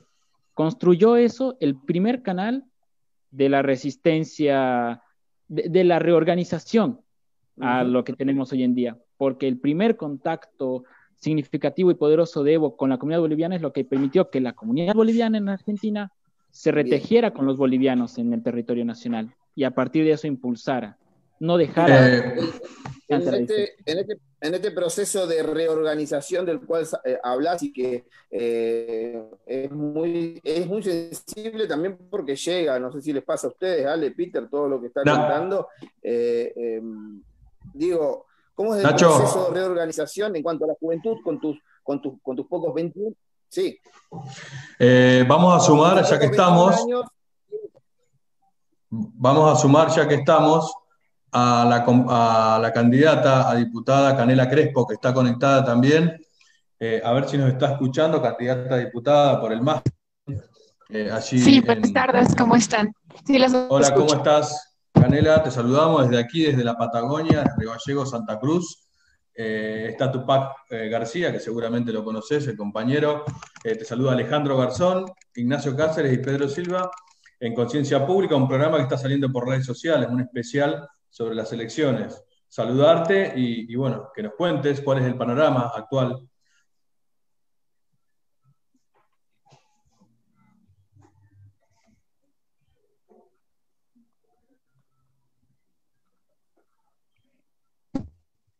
Hola.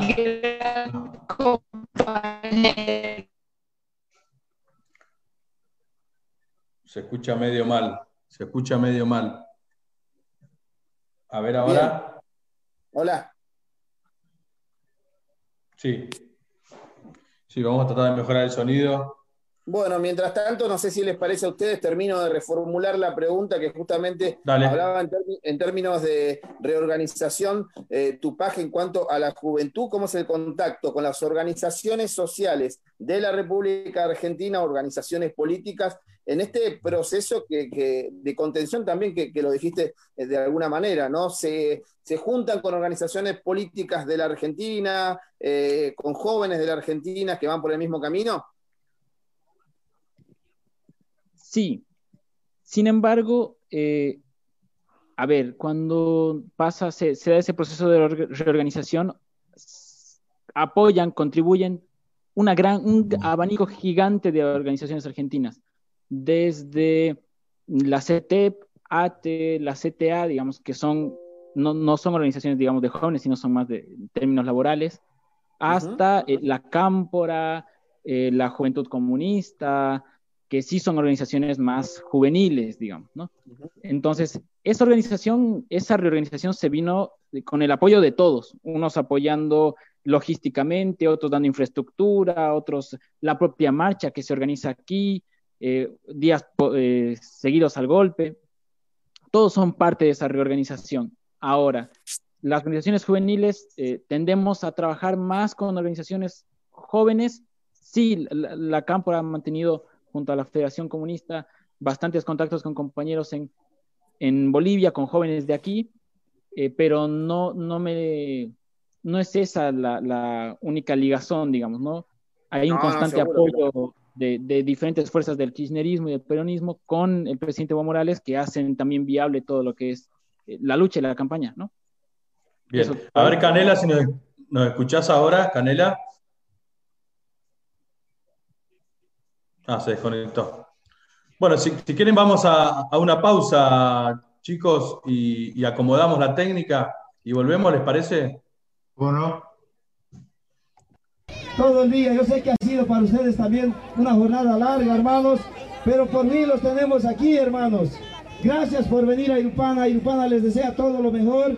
Estamos aquí con los brazos abiertos para pedirles a ustedes que haya sido un gran recibimiento, hermanos. Voy a pedirles a todos los hermanos que este 18 de octubre, hermanos, todos los yungas vamos a garantizar el voto a nuestro hermano Lucho David. Flavianos, esas banderas todavía ahí del proceso de cambio. Gracias, hermanos. Yo no quiero cansarles más. Yo sé que quieren escuchar a nuestro candidato. Entonces, un fuerte voto de aplausos para todos nosotros, hermanos. Gracias, hermanos. Bien, continuando con el programa, a continuación tenemos palabra de circunstancia por el Ejecutivo de COFECAI, señor Rolando Calceno. Fuertes los aplausos para el hermano Rolando.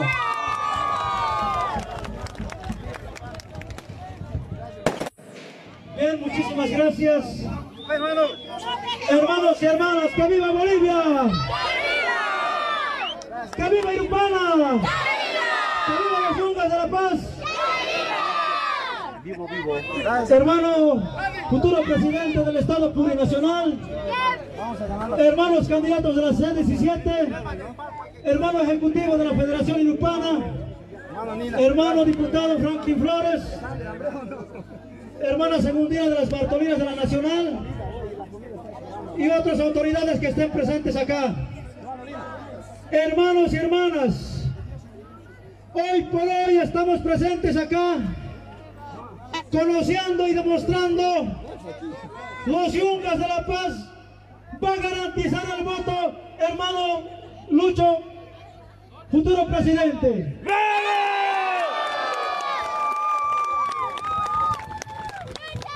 Hermano Lucho y hermanos eh, candidatos de la SAL 17.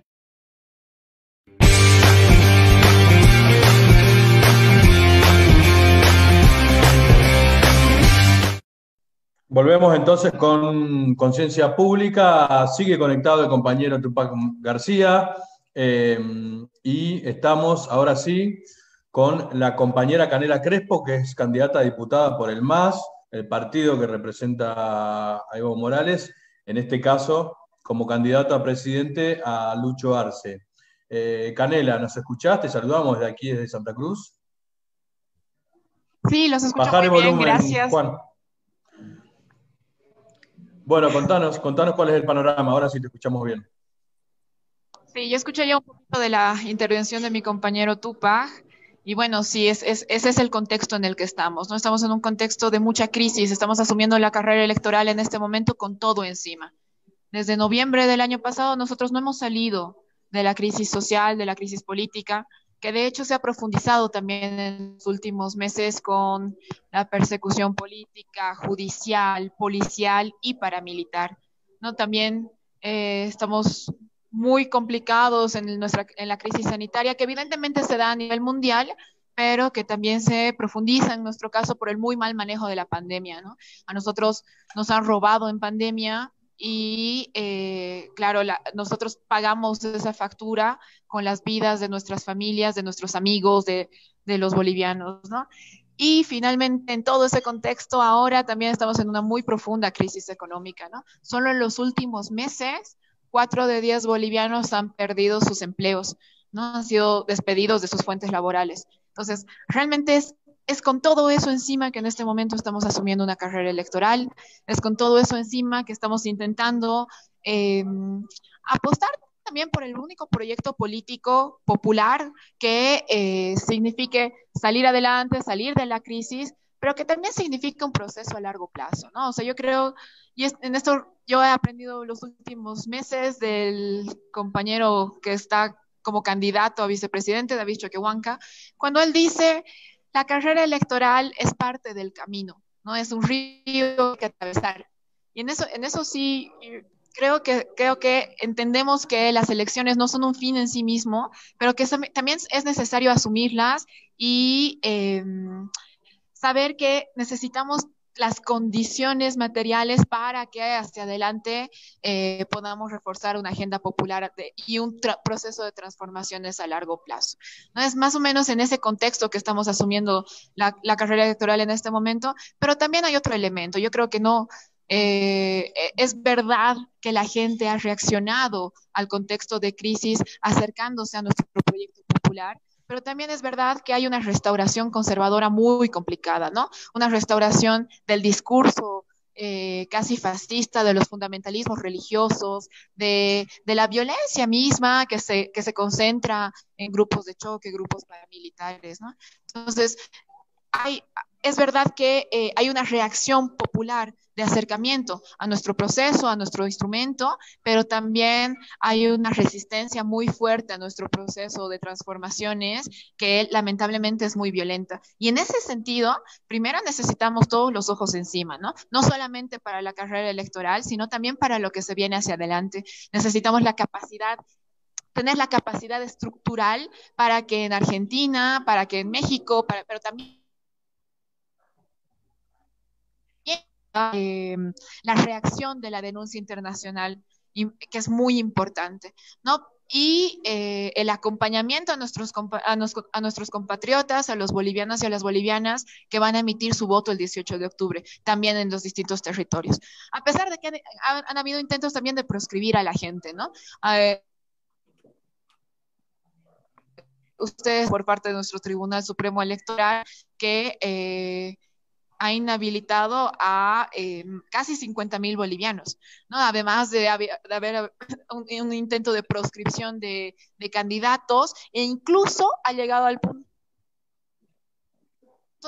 la sigla misma del MAS y PCP.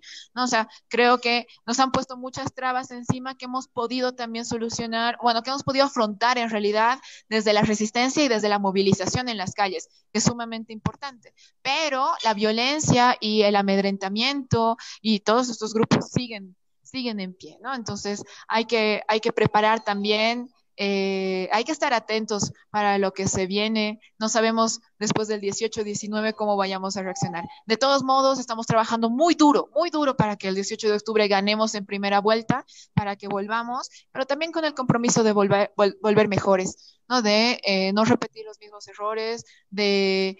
Eh, no sé, no, no perdernos en medio del camino. Y en eso creo que estamos, que vamos bien.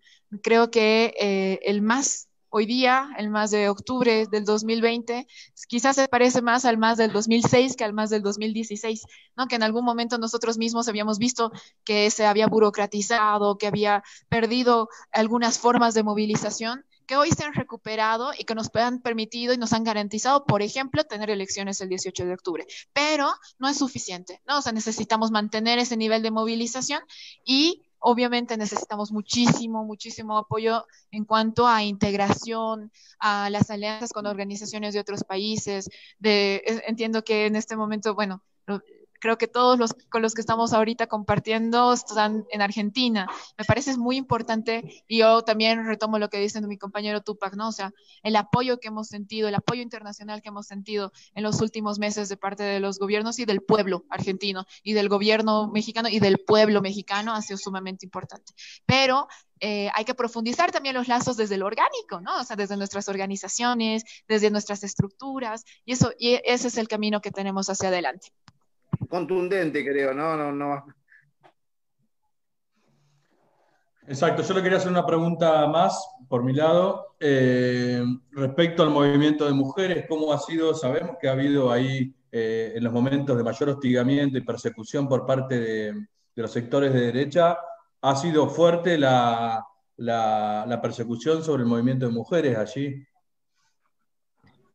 Totalmente. Mira, es que el golpe mismo tiene un móvil, pues, o sea, tiene, tiene eh, una motivación desde lo colonial, desde lo patriarcal y desde la opresión capitalista, ¿no? O sea, realmente eh, se ha visto en noviembre del 2019 todo este, ese resurgimiento de una narrativa conservadora que venía con todos, con todo, ¿no? Y que eh, reproducía las lógicas, pues, de los opresores y de los poderosos de siempre, ¿no? Entonces, en ese sentido, claro que las mujeres, las mujeres indígenas y las mujeres indígenas sin capital eran de nuevo las más, eh, las más oprimidas ¿no? en, esta, en este resurgimiento de la violencia. De hecho, hay casos específicos en el que eh, hay grupos de choque, que son grupos paramilitares armados que eh, atacaban a nuestras compañeras, a las compañeras que se organizaban, incluso en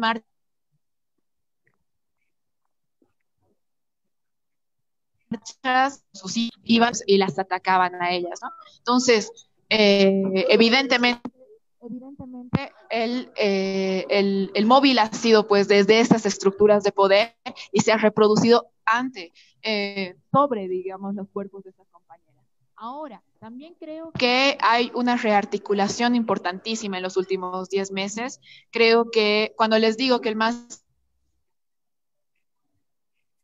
se parece relación por fuera de la lógica de eh, la administración del Estado, ¿no? Yo creo que hemos desburocratizado también nuestras formas. No debíamos haber sufrido un golpe de Estado para, para, para rearticularnos, sin dudas, pero creo que eh, hay una movilización, una intención de movilización que no la veíamos hace mucho tiempo. Yo, yo digo siempre, en los últimos 10 meses han, han, habido más asambleas de distritos en el Alto que en los últimos 10 años. Y eso es algo bueno, no es algo que nos mantiene alerta, nos mantiene eh, en pie de lucha y eh, también nos sucede a las organizaciones que nos asumimos desde el feminismo, sin dudas, pero también a las organizaciones sociales de mujeres, ¿no?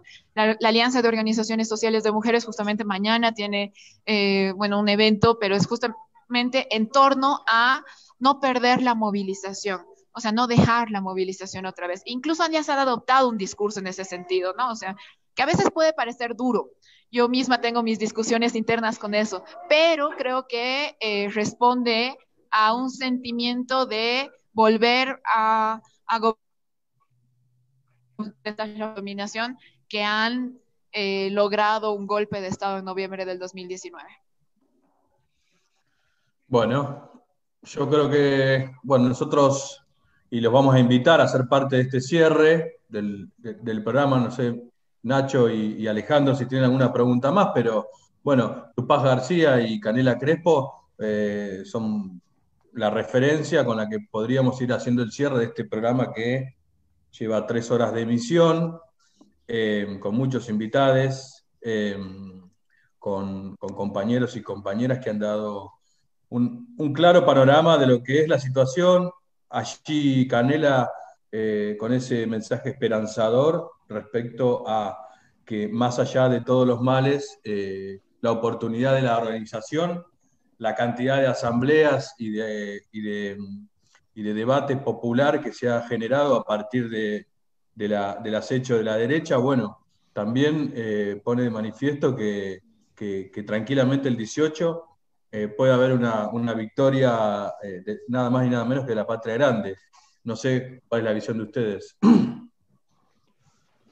No, yo solamente aportar y decir que más allá de las grandes referencias como Evo Morales, como García Linera, como Arce y David Hoy, eh, Bolivia va a salir adelante porque tiene una juventud como Tupac y como Canela, que son los que nosotros conocemos, pero que hay un montón de compañeros y compañeras jóvenes que van a dar seguramente, como lo están dando, la vida para recuperar la democracia y recuperar esa Bolivia para Latinoamérica también, porque nosotros nos sentimos parte de eso. Por eso, como medio de comunicación, eh, bueno, tanto Pedro como yo somos, somos de ATE, somos del sindicato, uno de los sindicatos más importantes de la Argentina, que pusimos a disposición nuestra organización para que poder cobijar a los compañeros bolivianos que venían refugiados de ese país, eh, como hemos tenido a Evo en nuestra casa en actos, charlando con nosotros, en distintas reuniones, y nos sentimos que somos parte de esa construcción. También somos parte y sufrimos con ustedes cuando vemos por Telesur el ataque hacia, hacia los compañeros del MAS. Pero con la esperanza de ustedes, de los jóvenes, y con la esperanza de los jóvenes del mundo, seguramente vamos a tratar de que este mundo pueda, pueda ser un mundo mejor para todos nosotros. Así que yo agradecerle su pasión, su coraje, su valentía y estamos a disposición como medio de comunicación y como, como organizaciones que pertenecemos a disposición de ustedes para lo que necesiten. Y obviamente, adelante de ustedes agradecer a Ignacio, que es un comunicador popular, es un trabajador del Estado, que ha estado con nosotros hace tres horas para poder llevar este especial de Bolivia adelante y bueno, y ser parte de, este, de esta de esta transmisión en vivo que ya lleva más de tres horas. Así que agradecerle y bueno, muchas gracias. Yo agradecerle a los compañeros Tupac, a la compañera Canela, por supuesto a Alejandro, a Peter, eh, y decirles que muchísima fuerza, porque sin duda el próximo 18 de octubre va a ser el candidato del MAS eh, que se va a levantar junto al pueblo boliviano para decirle no a, estos, a esta dictadura para decirle nunca más a esta dictadura y para poder seguir construyendo la patria grande que todos queremos, necesitamos y apostamos. Y mm, agradecerles por estar aquí también en este espacio, por estar en nuestra, nuestra querida provincia también a través de la radio LU14, agradecerles por estar en nuestro país también y, y decirles que así como comenzó todo este proceso que va a terminar el 18 de octubre, así como empezó el no reconocimiento en aquellas elecciones del año pasado hacia el compañero Evo Morales, esta vez van a tener que reconocer la victoria de todos los compañeros y las compañeras del MAS que están peleando para hacer cada vez la patria más grande. Esta vez la van a tener que reconocer, porque nosotros somos de esa, nosotros reconocimos aquí en la República Argentina cuando en algún momento perdimos, lo reconocimos también. Néstor Kirchner fue el primero en reconocer cuando perdió en el 2009 como candidato a diputado nacional. Cristina Fernández de Kirchner fue también quien en el 2015 reconoció junto a Daniel Scioli. Y nosotros de ese mismo gesto también lo queremos a lo largo y a lo ancho de Latinoamérica. Y no que no quepa ninguna duda que el próximo 18 de octubre van a ser los compañeros y los compañeras del MAS que van a levantar la bandera de Bolivia en todos los puntos de la patria y de Latinoamérica. Gracias, compañeros. Bien, el cierre a cargo tuyo, Ale, y, nos despedimos. Bueno, yo más que nada, vuelvo a repetir, agradecer y por el tiempo de Canela, sé que está en campaña, sé que está ahí en pleno en plena trinchera, así que agradecer el, el tiempo y bueno, Tupac, que ya lo hemos tenido varias veces en nuestro programa, no solamente que lo admiramos, sino que lo, lo apreciamos mucho y le mandamos un fuerte saludo, un fuerte abrazo a los dos. Así que con este cierre terminamos nuestro especial sobre las elecciones de Bolivia y nos vemos el próximo sábado a través de LU14 Radio Provincia y por nuestras redes sociales de conciencia pública. Para terminar, decir, viva Bolivia, viva el MAS, viva Latinoamérica. Que viva.